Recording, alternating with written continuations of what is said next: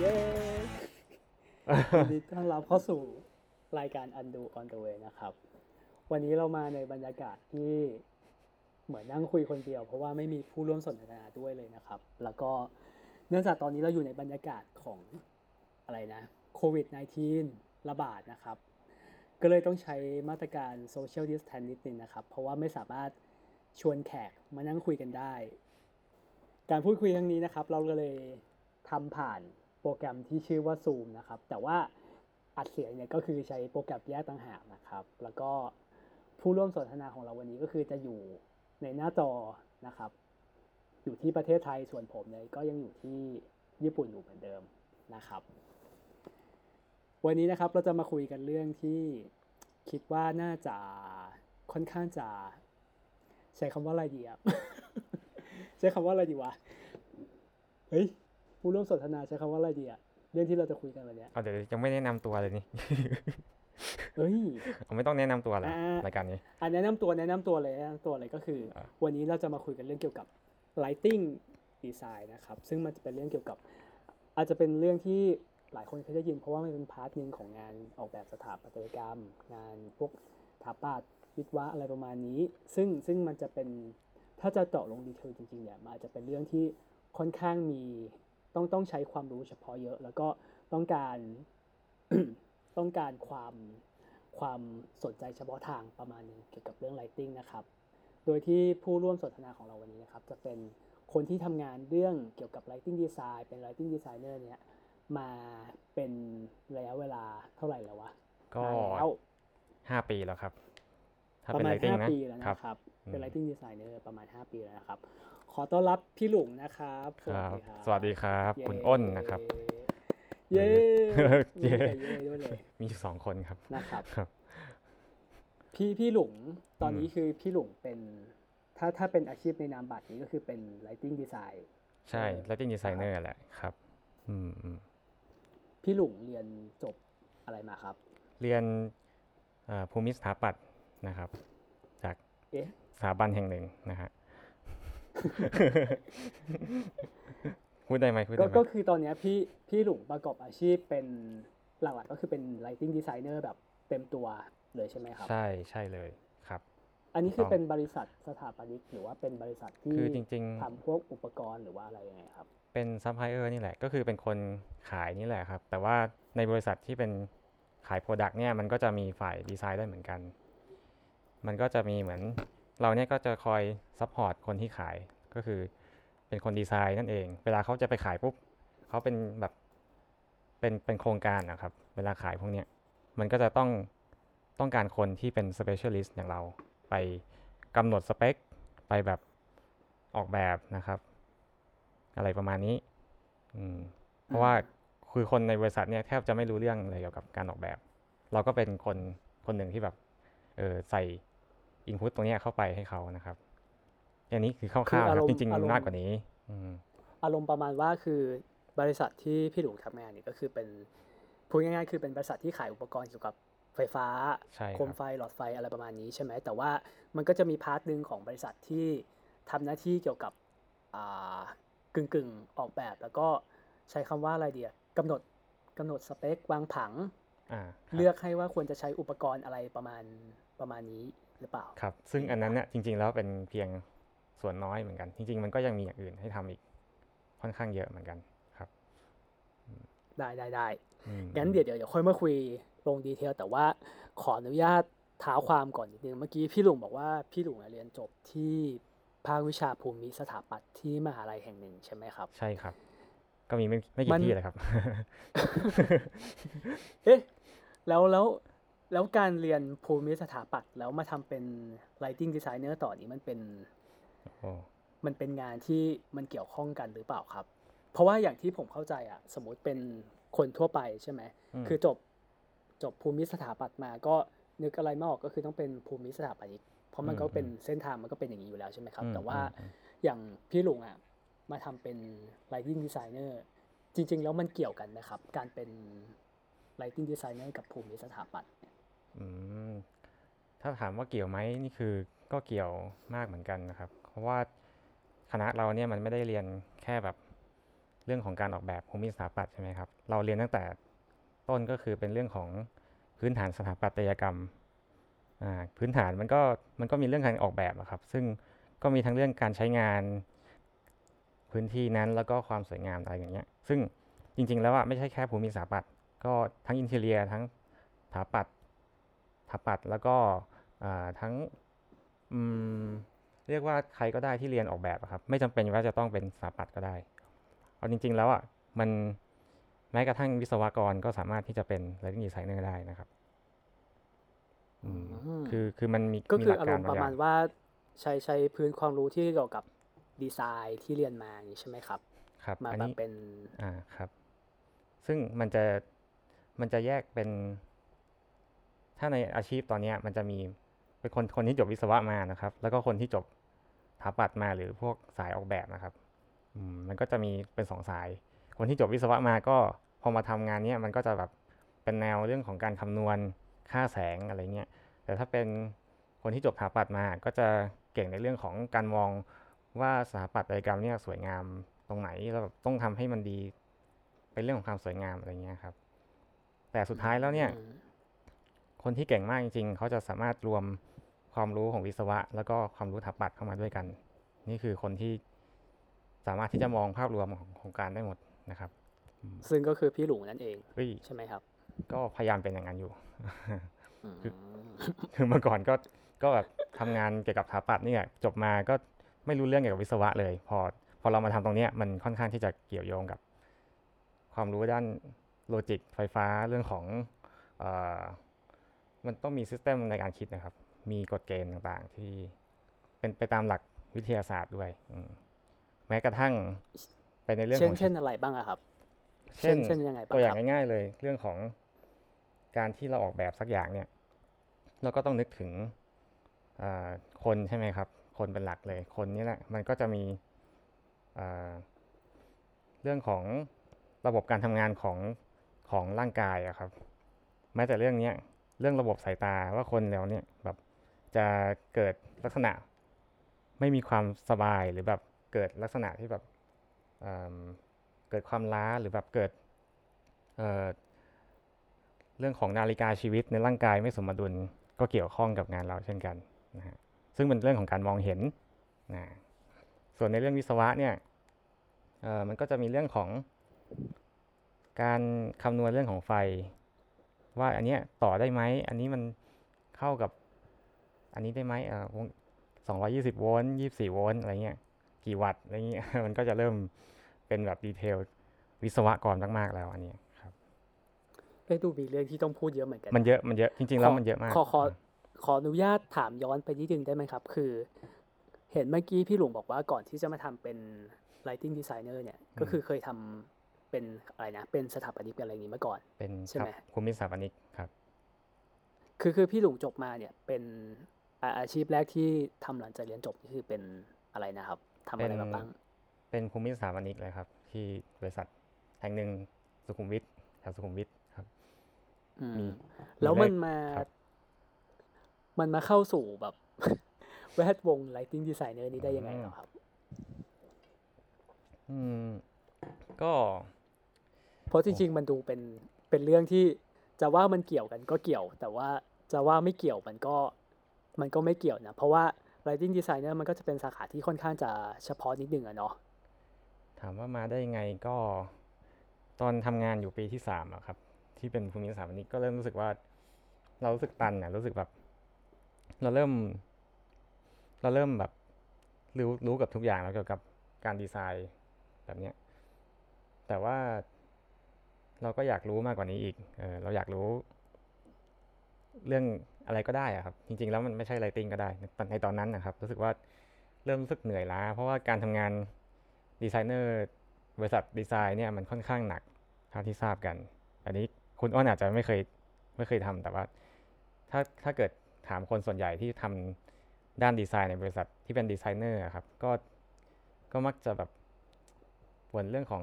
ทำไมเราได้เงินน้อยจังไม่ไม่แบบไม่ไม่รู้สึกว่าคุ้มค่ากับการลงแรงไปอะครับแบบ หรือว่ามีต้องคือมีการคำว่าหนักนี้หมาย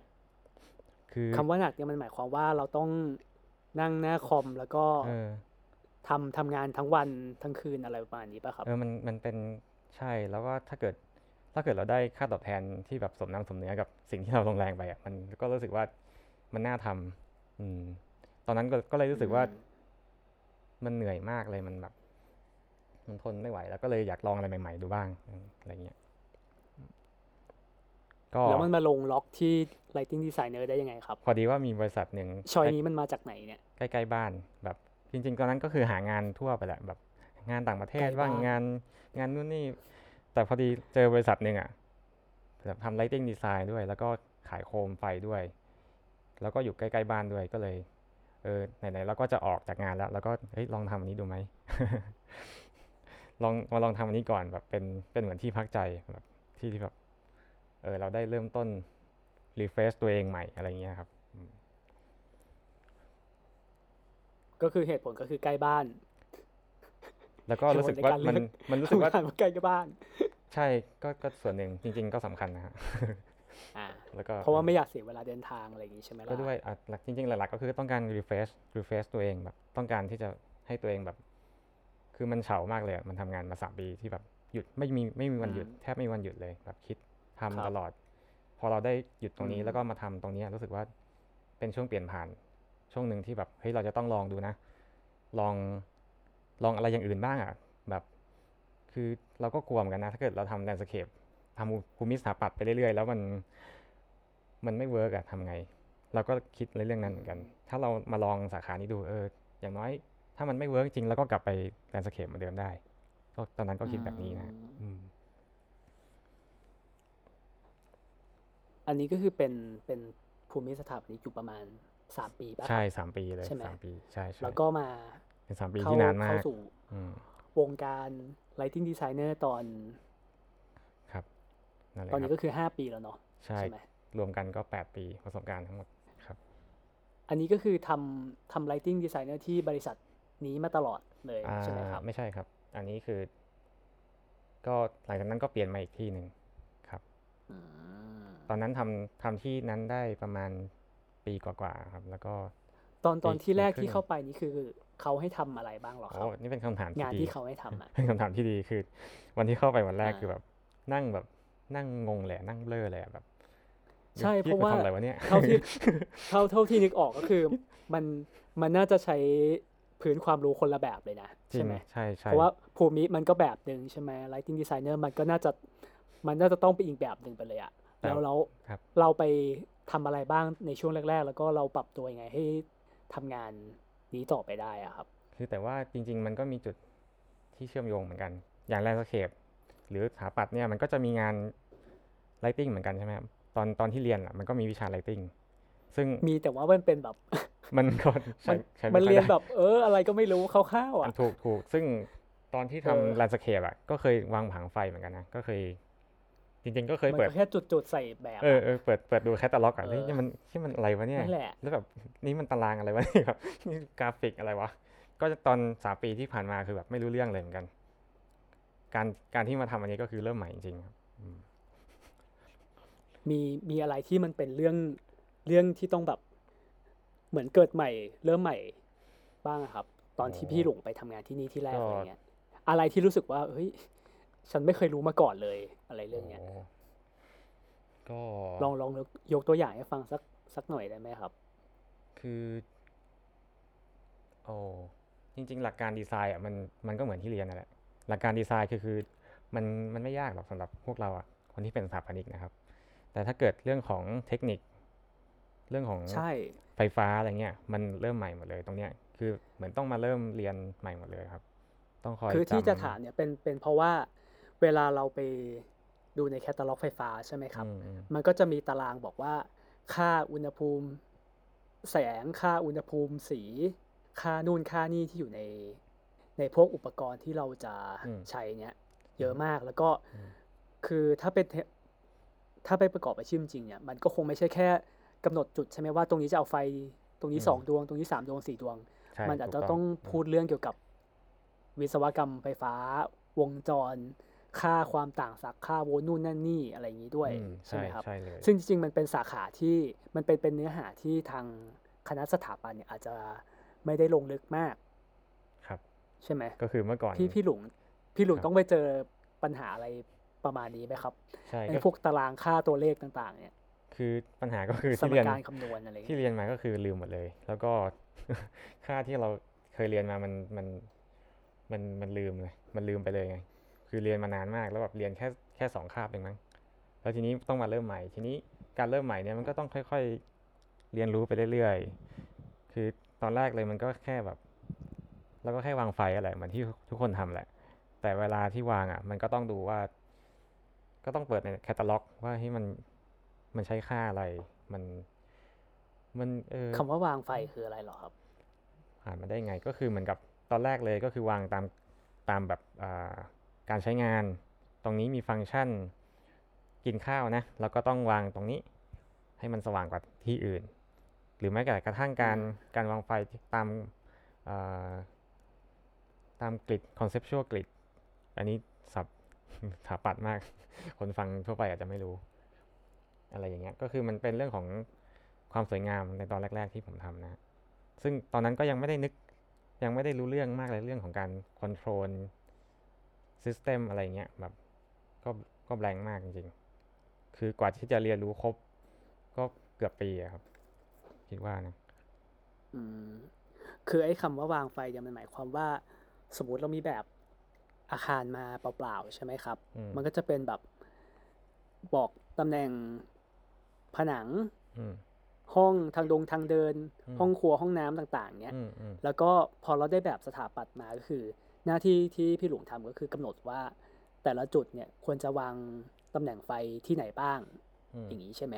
อันนั้นคือที่ฝ้าเพดานที่ผนังที่ใช่อะไรเงี้ยควรจะมีไฟอยู่ที่ตำแหน่งไหนบ้าง ในอันนั้นอาคารอ่าอย่างนี้ใช่ป่ะครัอับนนั้นคือคือช่วงแรกที่ไปทำที่แรกนะครับ คือจะคิดอย่างนั้น คือจะคิดว่าเฮ้ยมันมีอืมผนังมีพื้นมีเพดานมีเฟอร์นิเจอร์แค่เนี้ยก็มันก็จบแล้ว แต่ว่าสุดท้ายเนี่ย ในปัจจุบันเวลาทำงานมันมันไม่ใช่แค่นั้นแล้ว มันมันมองลึกไปจนถึงอะแบบว่าคนจะรู้สึกยังไงแบบ เวลาที่เราจิตเราต้องจินตนาการอะว่าถ้าเราเข้าไปอยู่ตรงนั้นอะเราจะรู้สึกอะไร เวลาเราเราเดินเข้าไปอะ เราจะเห็น sequence ของแสงยังไง อันนี้ก็จริงอันนี้ก็เป็นเบสิกนะ ยังยังจะมีอีกเออคือเรื่องของการเข้าใจเอ่อโอนเนอร์เข้าใจเจ้าของเงินเนี่ยที่กำเงินเอาไว้เนี่ยที่จะจ่ายให้เราเนี่ยทำไมเขาถึงต้องซื้อโคมอันนี้แล้วทำไมเขาถึงต้องต้องได้อ่าแสงแบบนี้ แล้วทำไมเขาถึงจ้างต้องจ้างเราอย่างเงี้ยแล้วก็ยังมีเรื่องของการ อนวินทั้งคนใช้งานแล้วก็โอนเนอร์อะไรเงี้ยฮะอันนี้ก็เป็นก็พูดคร่าวๆแล้วกัน จริงๆก็น่าจะมีเยอะกว่านี้อืมแล้วมันก็มันก็เลยคิดว่ามันเป็นอะไรที่ซับซ้อน แล้วก็มันต้องใช้เวลาเรียนรู้มากในใน lighting designer เนี่ย มันไม่ใช่แค่แบบแค่เป็น physical นะ มันเป็นเรื่องของเออความรู้สึกแล้วก็เรื่องของแม้แต่ biology อย่างที่บอกไปอืม ครับ อืมก็ค่อนข้างไปไม่เป็นเลยนะ ไม่ไม่คือกลับคือเข้ามากำกำลังจะพยายามพยายามไล่ตามไทม์ไลน์ชีวิตพี่หลุงอยู่เพราะว่า คือตอนเนี้ยพี่พี่หลุงคือเขาไปเริ่มอ่าตอนตอนที่เราคุยกันคือพี่หลุงอะเขาไปเริ่มทำงานที่เป็นเป็น lighting designer อืมแรก ๆ ใช่ไหม ซึ่งใช่ก็ใช่คือก็จะพบกับความยากลำบากนิดนึง เพราะว่ามันจะมีเนื้อหาอะไรสักอย่างที่ที่เราไม่เคยรู้มาก่อน ใช่ไหมใช่ไอ้ใช่พวกที่มันเกี่ยวกับงานเทคนิคงานเชิงเชิงวิศวะหน่อยที่มันเป็นตัวเลขเป็นอะไรอย่างนี้ก็ใช้ไหมเวลาประมาณสักปีหนึ่ง ซึ่งเอาจริงๆอะแค่ปีเดียวก็มันเป็นเบสิกเท่านั้นนะจริง ๆ ก็พอเรียนรู้ต่อมาปีที่สองปีที่สามปีที่สี่มันเริ่มมันเริ่มยิ่งมันมากมันขึ้นมีเรื่อะไรอยบ้างเหรอครับ ช่วยช่วยโอ้เล่าให้ฟังคร่าวๆได้ไหมครับ ที่ไอไอเนื้อหาที่เราต้องไปเรียนแบบ เรียนแบบปีหนึ่งเนี่ย ที่เราไปเรียนรู้จากการทำงานจริง ๆ มาสักปีหนึงเนี่ยเนื้อหามันประมาณไหนหรอๆเอิ่มเออ ก็ต้อง เช่น เช่น เช่นยังไงบ้าง ก็อย่างต้องต้องเข้าใจค่าทางวิศวะอะไรเงี้ย ค่าความสว่าง เอ่อ เรื่องของอุณหภูมิสีของแสง เรื่องของอืมวัสดุของอุปกรณ์ เรื่องของการต่ออุปกรณ์เอ่อเรื่องของการการเช็คอุปกรณ์ เรื่องของการทำ mock up mock up ก็คือทำจำลองว่าไฟจะออกมาเป็นยังไงของจริงนะครับ เรื่องของการคำนวณ calculation ก็คือการการขึ้นโมเดลขึ้นมาในโปรแกรม แล้วก็ แล้วก็ดูว่ามันสว่างเท่าไหร่ มันมีค่าอะไรบ้าง มีเรื่องของการทำ presentation ก็สำคัญ ก็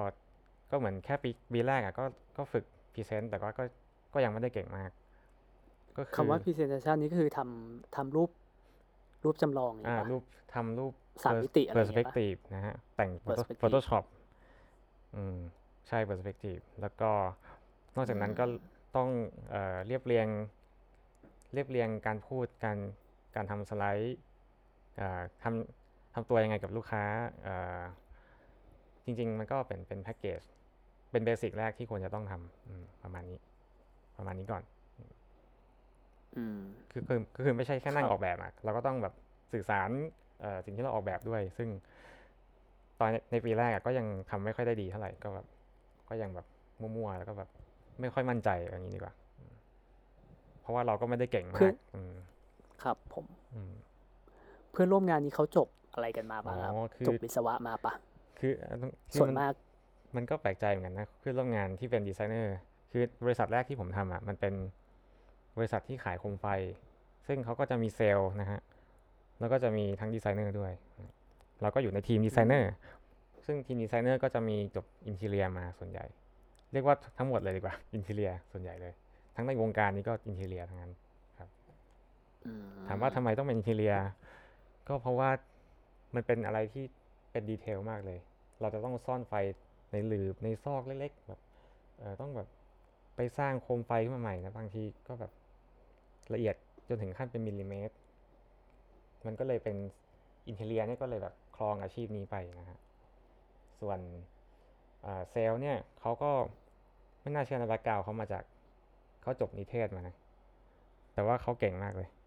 เซลล์ที่ที่สอนผมในปีแรกนั้น เขาบอกว่าจริง ๆเขาทำทำ lighting มาสิบปีแล้ว มันก็เลยมันเป็นเรื่องของประสบการณ์มากกว่า อันนี้พื้นฐานมันก็ช่วยแต่ว่าการที่เรามาทำงานเนี่ย ถ้าเราตั้งใจมากอะเราได้ประสบการณ์มา ผมคิดว่ามันก็มันไม่จำเป็นต้องเรียนนะเอาจริง แต่ว่าถ้าเกิดเราเรียนมา มันก็มีข้อข้อได้เปรียบเราสามารถที่จะต่อยอดไปจนถึงระดับสูงสุดได้อะไรเงี้ย คือคนที่เป็นเซลล์ที่จบนิเทศมาเขาอาจจะติดอยู่แค่กลางๆเขาจะคือเขาเซลล์เขาก็ออกแบบเป็นเหมือนกันนะในคนที่เก่งมากๆแล้วเขาก็สอนผมหลายอย่าง ผมก็ตักตวงมา ก็ก็เอาความรู้ที่เคยเรียนมา เอาความรู้ที่ทำงานที่ผ่านมา แล้วก็ความรู้จากเซลล์ในบริษัทเนี่ย ก็เอามาทุกอย่างมารวมกัน แล้วก็เอาตัวเองมารวมด้วย มันก็เลยกลายเป็นการเรียนรู้ครั้งใหม่ที่แบบเออไม่ใช่แค่เราไม่ใช่แค่แบบเราทำแค่ทำได้เฉยเราอยากที่จะเรียนรู้ให้ได้มากที่สุดจนไปถึงระดับที่แบบเออเป็นกูรูหรือแบบเป็นเออ ทุกคนเชื่อถืออะครับอืมตอนนั้นก็คิดแบบนั้น ครับอืมแต่จริงๆพอพูดมาก็ก็นึกออกนะ เพราะว่าคือคนที่รู้จักส่วนใหญ่ที่เรียนจบอินเทเรียเขาก็จะมีส่วนหนึ่งเลยที่ไปทำงานที่มันเกี่ยวข้องกับไลติ n งเป็นหลักอืมเออใช่เพราะใช่ว่าก็อย่างที่ว่าเพราะว่าอินเทเรียมันจะต้องทำงานที่ค่อนข้างละเอียดนิดนึงอะเนาะมันจะพูดถึงดีเทลที่อยู่ในในตัวอาคารใน ฝ้าเพดานในผนังในพื้นในอะไรเงี้ย มันก็จะไปต่อในทาง lighting designer ได้ง่ายหน่อยอะไรอใช่ย่างนี้ใช่ใช่ใช่ถูกต้อง เออออืมอ่าแล้วแล้วอย่างอย่างพี่หลุยตอนนี้ก็คือทำอ่าอ่าสมมติว่าเป็นเป็นที่บริษัทเก่านะครับ ก็คือทำงานมาสักประมาณ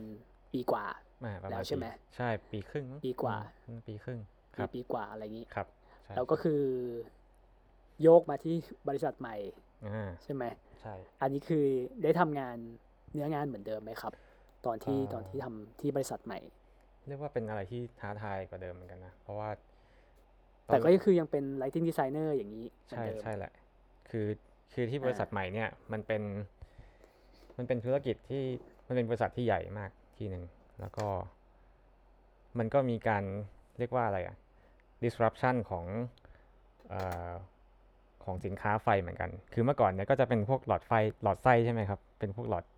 หลอดอะไรที่มันร้อนๆน่ะที่เราเคยเรียนมาแต่ตั้งแต่ต้น แต่ว่าตอนเนี้ยตอนณปัจจุบันอะคือเป็น LED หมดแล้วอืมเป็นแบบว่าเอ่อพอเป็น LED ปุ๊บก็เกิดการแข่งขันในโลกเนี้ยแบบ อย่างสินค้าจากเมืองจีนเนี่ยก็แบบทะลักเข้ามาในเมืองไทยแบบ แบบเละเลย ราคาทุกอย่าง การแข่งขันสูงมาก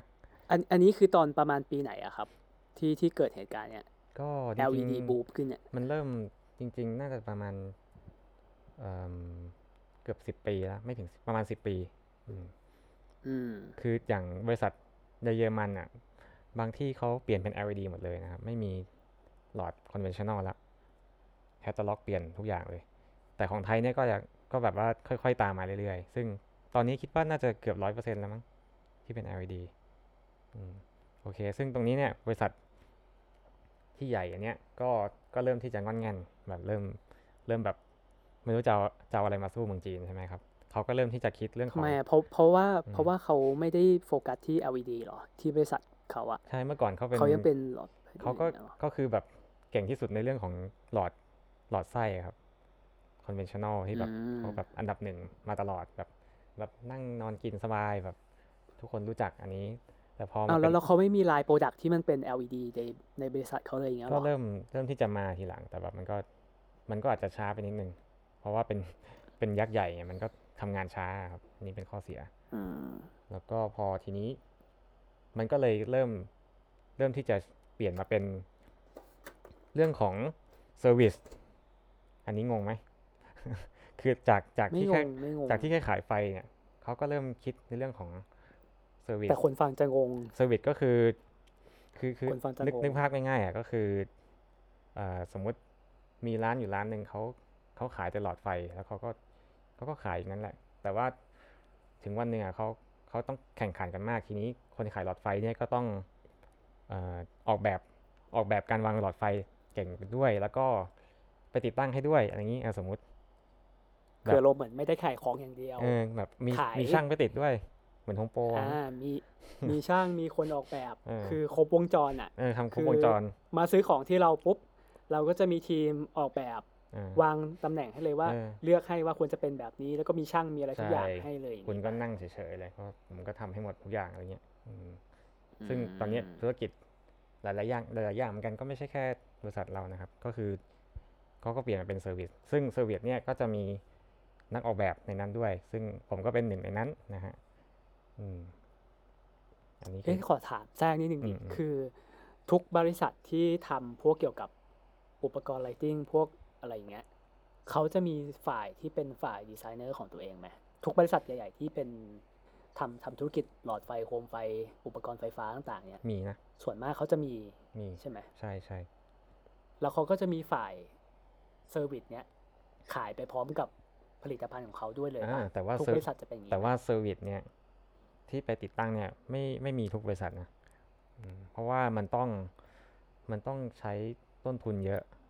มันต้องแบบลงทุนกับคน แล้วก็คือ service เนี่ย แยกเป็นสองอย่างได้ปะอืมก็คือออกแบบกับติดตั้งใช่อันนี้เรียกถูกไหมใช่ซึ่งออกแบบเนี่ยทุกบริษัทมีอยู่แล้ว แต่ว่าติดทุกบริษัทเนี่ยจะมีออกแบบแน่นอนอยู่แล้วเพราะยังไงอืมก็ต้องมีอืมใช่ไหมล่ะเพราะว่ามันต้องพูดเรื่องเกี่ยวกับ product ของบริษัทใช่ไหมใช่แต่ว่าติดตั้งเนี่ยก็คือจะเป็นช่างไฟอืม ที่ไปตาม site ตามสถานที่ก่อสร้างเลยก็ไปติดตั้งให้ ใช่คืออันนี้นี่อันนี้น่าสนใจนะ เพราะว่าบริษัทถ้าอ่าเป็นบริษัทขายโคมจีนก็จะไม่มีพวกนี้ เพราะว่าเขาก็แบบมาเล่นเรื่องราคาใช่ไหมครับโคมถูกๆเอาอันนี้ถูกๆเอาไป แต่ว่าถ้าเกิดบริษัทที่มีที่มีคนติดตั้งให้ด้วยเนี่ยเขาก็จะคิดเป็นเรื่องของอนาคตด้วย ถ้าเกิดโคมเสียเราทำยังไงอืมหลอดเสียทำยังไงล่ะเออเนี่ยก็คือก็คือสิ่งที่บริษัทเราเนี่ยคิดในตอนนี้ เป็นเป็นพื้บนริษัทฐานคุณนี้เป็นอือฮึบริษัทไทยปะเป็นของยุโรปฮะอืมอืมนั่นแหละ ครับ อย่างนี้คือคุณคุณก็จะต้องทำงาน คือคือ เนื้องานหลัก ๆ ที่คุณทำก็คือจะทำเกี่ยวกับพวกหลักๆก็คือออกแบบใช่ไหมล่ะอืมแล้วก็ แล้วทีเนี้ย คุณต้องไปโคกับฝ่ายอื่นไหม เช่นฝ่ายการตลาด ฝ่ายติดตั้ง ฝ่ายอ่าสต็อกสินค้าหรืออะไรเงี้ย แน่นอนครับ คือคืออยากรู้ว่าในฐานะที่คุณทำงานเป็นดีไซเนอร์อะเป็น lighting designer นอกจากการออกแบบแล้วอะมันมีอย่างอื่นที่ต้องทำไหมอ่าคือที่มันต้องไปเกี่ยวข้องกับฝ่ายอื่นอะคือถ้าปกติแล้ว light designer บริษัทอื่น ๆ ที่เป็นดีไซเนอร์อย่างเดียวเลยนะเขเขาก็จะไม่ทำอะไรเลยก็ออกแบบแล้วก็ส่งแบบไปแค่นั้นวันวันๆก็คือนั่งนั่งหน้าคอมแล้วก็แบบไป present ให้ลูกค้าอย่างเงี้ยก็จบแต่ว่าอืมถ้าเป็นที่ผมเนี่ยก็จะทำอย่างนั้นเสร็จปุ๊บแล้วก็ต้องมาคุยกับเซลล์ในบริษัทด้วย ว่าเราจะเราจะขายงานนี้ยังไงนะฮะเราจะหาข้อได้เปรียบของเรายังไง แล้วก็นอกจากนั้นก็ไปคุยกับ marketing เรื่องของการพัฒนาอะไรอะเอ่อการการสร้างความสัมพันธ์กับลูกค้าครับ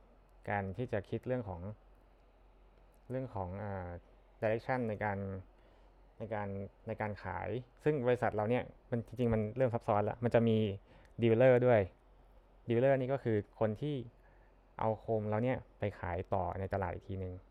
นะฮะอะไรเงี้ยซึ่งอย่างผมก็คอยคอยแบบไป train ให้เขาด้วยเหมือนกัน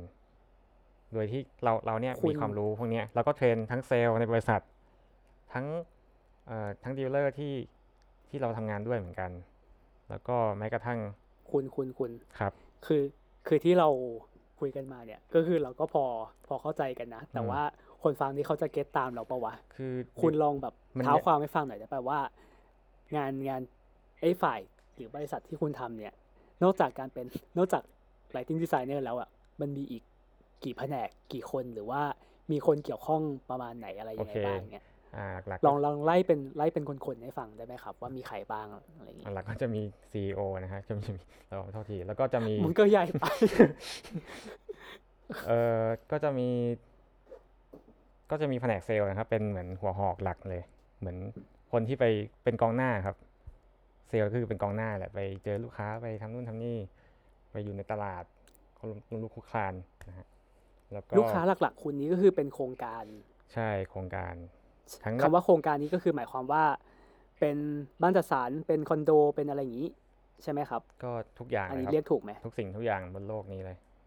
ก่อสร้างการก่อสร้างทุกอย่างห้างในโลกนี้ ห้างสะพานตึกออฟฟิศใช่อะไรอย่างนี้ ทุกอย่างเลยอ่าอืมก็คือเซลล์เนี่ยก็จะไปวิ่งไปแบบไปเจอลูกค้า ไปเจอทุกคนนะครับ ที่เกี่ยวข้อง อืมนี่คือกลุ่มเซลล์ ซึ่งอืม แล้วก็จะมีอีกกลุ่มก็คือ service อย่างที่บอกไปก็จะไปก็จะเป็นการไปติดตั้งโคม ไปดูแลรักษาโคม แล้วก็อันที่สามเนี่ยจะก็จะเป็น marketing นะฮะ marketing ก็จะคอย marketing ต่างกับเซลล์ยังไงอะครับว่าต่างต่างเซลล์นี่ก็คือคือคือ marketing เนี่ยจะเป็นคนกำหนดทิศทางนะฮะว่าเซลล์จะไปขายยังไง แต่ว่าเซลล์เนี่ยคือไปทำจริง คือ marketing ก็เหมือนเป็นสมองครับ สมองให้กับเซลล์อืม กำหนดทิศทางการขายกำหนดว่าเฮ้เรามีอันนี้นะเราจะไปชนะยังไงอะไรเงี้ยแล้ว marketing เนี่ยก็ยังมีคนที่คอยดูเรื่องเรื่องสินค้าด้วย ซึ่งก็ ก็แบบเป็นมีหลายแผนกอีกใน marketing ครับ marketing ก็จะมีคนที่ดูแลเรื่องสินค้า ว่าสินค้านี้มีสเปคอะไรบ้าง แล้วก็จะมีคนที่กำหนดแนวทาง การสื่อสารกับกับกับทุกคนนะฮะกับลูกค้ากับ dealer หรือกับแม้แต่เอ่อคนในบริษัทเองอะไรเงี้ยแล้วก็อีกฝ่ายก็จะเป็น supply chain นะครับ ก็จะเป็นเรื่องของการส่งของมอบการส่งมอบของการสต็อกสินค้าอ่าแล้วก็ ก็ก็มีประมาณเนี้ยครับ จริงๆก็ก็ simple อืม แล้วอย่างฝั่งฝั่งของคุณอะคือคุณอยู่ในส่วนของดีไซเนอร์ใช่ปะอืมคำคำว่าดีไซเนอร์เนี่ย คุณ คุณควบรวมไปถึงการออกแบบผลิตภัณฑ์ด้วยปะอ๋อเพราะมันไม่ก็จะไม่มีแต่บริษัทก็จะมีโคมไฟหน้าตาแปลกๆออกมาประจำปีอะไรอย่างงี้ใช่ปะล่ะอ๋อไม่มีไม่มีคือการดีไซน์โคมอันเยอันนี้เป็มันคือไม่ไม่เกี่ยวไม่เกี่ยว มันอยู่ในส่วนบริษัทแม่เขาอย่างเงี้ยเหรอใช่บริษัทแม่ ครับอ๋อคือคือคุณก็จะมีหน้าที่เอาเอามาใช้ใช่มาใช้ตามโครงการคือ lighting designer ไม่ได้เป็นคนออกแบบโคม แต่มันก็อาจจะมีบ้างที่แบบอาจจะแบบง่ายๆ ครับแค่ใส่ใส่หลอดไฟเข้าไปแล้วก็ออกแบบโคมง่ายๆนั้นมันก็ทำได้เหมือนกันอืมอืมก็แล้วเมื่อกี้เมื่อกี้พูดถึงช่างอะครับครับ อันนี้คือพวกช่างติดตั้งหรือว่าทีมวิศวกรอะไรเงี้ยเขาเขาอยู่ในส่วนไหนของ ของงานเนี่ยครับ ช่างเป็นใช่ไหมเป็นครับ part หนึ่งปะก็คือว่าเป็นเป็นการเข้าไปลงพื้นที่จริง ๆ แล้ว คือเราเนี่ยเป็นอะไรเป็นดีไซเนอร์เนี่ยก็คือจบจบที่การส่งมอบอ่าอ่า con- construction drawing ก็คือแบบก่อสร้างใช่ไหมครับ แบบก่อสร้างเสร็จปุ๊บ เอาไปเสนอให้กับเอ่อประมูลประมูลไปประมูลประมูลราคาปุ๊บ แล้วก็พอเลือกปุ๊บ เราก็ให้ช่างเนี่ยเข้าไปดู เข้าไปเรียกว่า commissioning ภาษาไทยก็คืออะไรอะไปไป set up นั่นแหละ set up หน้างานอืมอืมก็ฟังแล้วแบบจะงงๆ คนเด็กที่ฟังอยู่ น้องๆที่ฟังอยู่ก็จะจะพูดอะไรกันอยู่วะอันนี้เราเราจะน่าจะกลับมาแบบอะไรที่แบบเข้าใจได้ง่ายกว่านี้ปะอันนี้มันเริ่มเริ่มดีเทลมากแล้วอ่าอ่าอ่ากลับมากลับมา คือคืออย่างสมมติ อย่างเมื่อกี้คุณคุณเล่าถึงคนที่อยู่ใน ทีม Lighting บริษัทคุณต่างๆ ใช่ไหมก็มีแบบอืมฝ่ายขาย Marketing Designer นู่นนั่นนี่อะไรเงี้ยใช่ไหมอือืใช่มันมีคนที่เรียนสถาปัตย์ไปทำอาชีพอะไรได้บ้างไหมในในนั้น นอกจากโอ้การเป็น Lighting Designer อย่างเงี้ยคุณก็คุณเป็นเจอเพื่อนร่วมงานที่จบสถาปัตย์บ้างปะไม่มีเลย เพราะแต่มันก็ดูเป็นเนื้องาน มีแต่วิศวะไม่มีเลยเหรอวิศวะเหรอบตัวนี่มีแต่วิศวะทั้งนั้นอืมคนจบวิศวะ แล้วอย่าง Marketing หรือว่าพวก Marketing เซลล์พวกอะไรใช่ไหมเงี้ยเขา เขาก็จบพวกนิเทศพวกอืมการตลาดอะไรบัญชงบัญชีอะไรอย่างงี้กันมาปะส่วนก็ไม่ใหญ่ได้เกี่ยวกับสถาปัตย์ซะไม่ไม่ซะมีส่วนเลยแทบไม่ไม่มีเลยอะไม่เจอคนจบสถาปัตย์เลยอืมส่วนใหญ่ก็วิศวะอืมคืออืมคือมันมันเป็นอ่าบริษัทขายโครงไง แต่ถ้าเกิดสถาปัตย์แต่ก็ไปเจอในบริษัทดีไซเนอร์อะไรครับอืมคืออาจจะงงว่าเอ๊ะมัน แล้วดีไซเนอร์ในบริษัทนี้กับบริษัทอื่นมันต่างกันไหมก็ต่างกัน ถ้าเป็นบริษัทเออต่างกันไหมครับ ต่างกันต่างกัน คือสมสมมุติอ่าบริษัท lighting designer ใช่ไหมจริง ๆ มันก็มี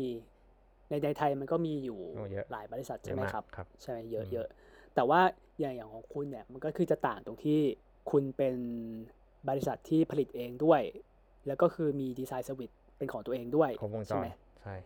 มันมันมันต่างจากพวกบริษัทที่เป็นโอเค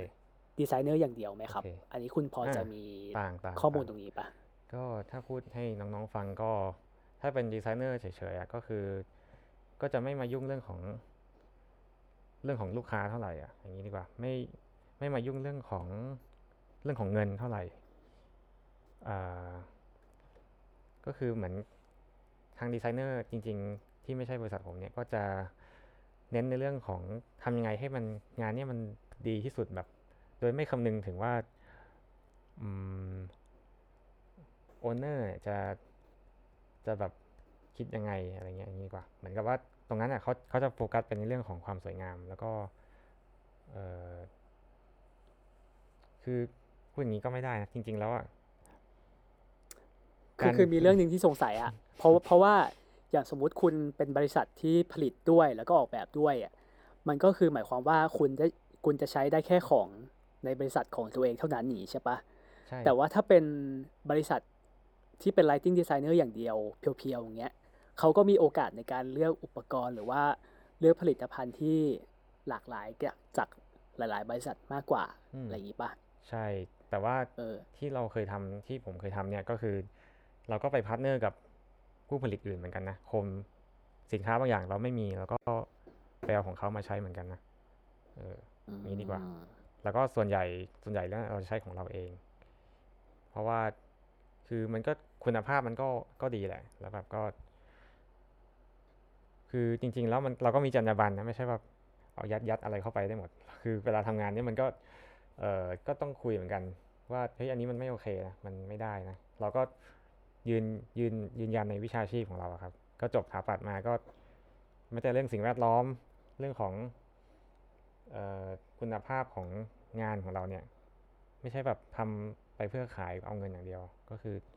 ก็คิดหลาย ๆ เรื่องอะครับ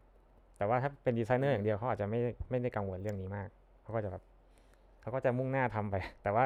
ถ้าเป็นของผมเนี่ยเฮ้ยก็จะอย่าไปเบมเขาดิไม่ไม่ได้เบมเลยเออนะเขาเขาอาจจะอ่าอาจจะนะ แต่แบบผมว่าคนที่ครับคนที่แบบเอ่อคิดรอบด้านจริง ๆ แบบมีมีความรู้แบบมีประสบการณ์เยอะจริงๆเขาก็จะ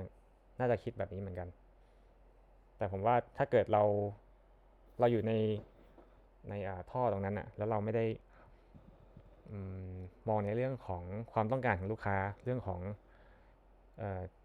เรื่องของธุรกิจอะไรเงี้ยมันก็จะมันก็อาจจะแบบไม่ งานมันก็อาจจะไม่สมบูรณ์นะงานมันก็อาจจะขาดอะไรบางอย่าง ผมว่าอืมเช่น เช่นยังไงบ้างครับ ลองยกยกตัวอย่างอย่างให้เช่นฟังได้ไหมครับ ล่าสุดเราไปทีมงานเราไปแบบ จะไป pitch งานกับเอ่อตึกตึกหนึ่งที่ดังที่สุดในประเทศตึกหนึ่งนะฮะตึกตึกหนึ่งที่เป็นแบบ pixel pixel ก็ คือเราเวลาเราไปเสนองานเนี่ย เราไม่ใช่แค่แบบออกแบบไปแบบให้มันสวยที่สุดนะ แต่ว่าเราจะคิดในเรื่องของว่าลูกค้าเนี่ยเราจะได้ return อะไรจากเรา ลูกค้าจะได้ return อะไรมาจากงานดีไซน์อันนี้ เขาจะได้เงินไหม เขาจะได้ชื่อเสียงไหม เขาจะได้ benefit ของเขาคืออะไร แล้วเราไปแก้ไขปัญหาของเขาอะไรได้บ้างอะคืออย่างเช่นตึกเขาอาจจะดูมืดในตอนกลางคืน ตึกตึกเขาไม่ไม่โดดเด่นเลย หรือแบบตึกเขาต้องการ solution ที่แบบที่ไม่ทำลายสิ่งแวดล้อมไม่ไม่ให้เกิดผลกระทบสิ่งแวดล้อมอะครับ อะไรอย่างเงี้ยแล้วก็นำเสนอให้เขาไปเฮ้ย solution นี้เนี่ยทำให้ตึกเขาเนี่ยมันดีขึ้นแล้วบริษัทเขาก็จะได้ชื่อเสียงด้วยแล้ว เขาจะเขาจะได้ profit จากการโฆษณาอะไรเงี้ยสมมตินะคือคือสนใจ detail คำว่า return ของคุณอะอืมคำว่า return ที่คุณคุณบอกกับอ่าทางทางลูกค้าว่า เขาจะได้จากการใช้งานดีไซน์เป็นตัวเป็นเป็นตัวช่วยเงี้ยอืมไอ้คำว่า return ที่ว่านี้คือมันมันกลับมาในรูปของอะไรบ้างอะครับ return ของลูกค้าใช่ไหมก็ใช่ใช่ใช่ก็ง่ายๆสมมติว่าเลยก็ครับเขาเขาได้ solution ที่ดีจาก ดีไซน์ของเราแล้วเนี่ยไอ้อืมคำว่า return ที่ได้เนี่ย มันคืออะไรมันคือเงินเหรอ มันคือความคือภาคภูมิใจเหรอ มันคือการประหยัดพลังงานเหรอ มันคืออะไรบ้างอะคือ return จริง ๆ แล้วอะก็คือจุดมุ่งหมายของเขาก็จริง ๆ เรื่องเงินก็เป็นเรื่อง basic อยู่แล้วแหละจริงก็ไม่ต้องพูดอยู่แล้วทำอะไรก็ตามมันจะต้องมีเรื่องของกำไรเสมอแหละใช่ไหมก็คือ return มันก็เป็นเรื่องเงินอยู่แล้ว แล้วก็เป็นเรื่องของภาพลักษณ์นะฮะ ซึ่งภาพลักษณ์ตรงนี้จริง ๆ แล้วจริง ๆ แล้วมันวัดค่ายากมากเลยแต่จริง ๆ แล้ว ภาพลักษณ์มันสำคัญมาก มันคือ brand image ก็คือเป็นในเรื่องของ marketing แหละครับ เป็น return ทางด้าน marketing แล้วก็ return เรื่องของการสร้างให้ผู้คนรอบๆอะมา interact กับอาคารของเขาได้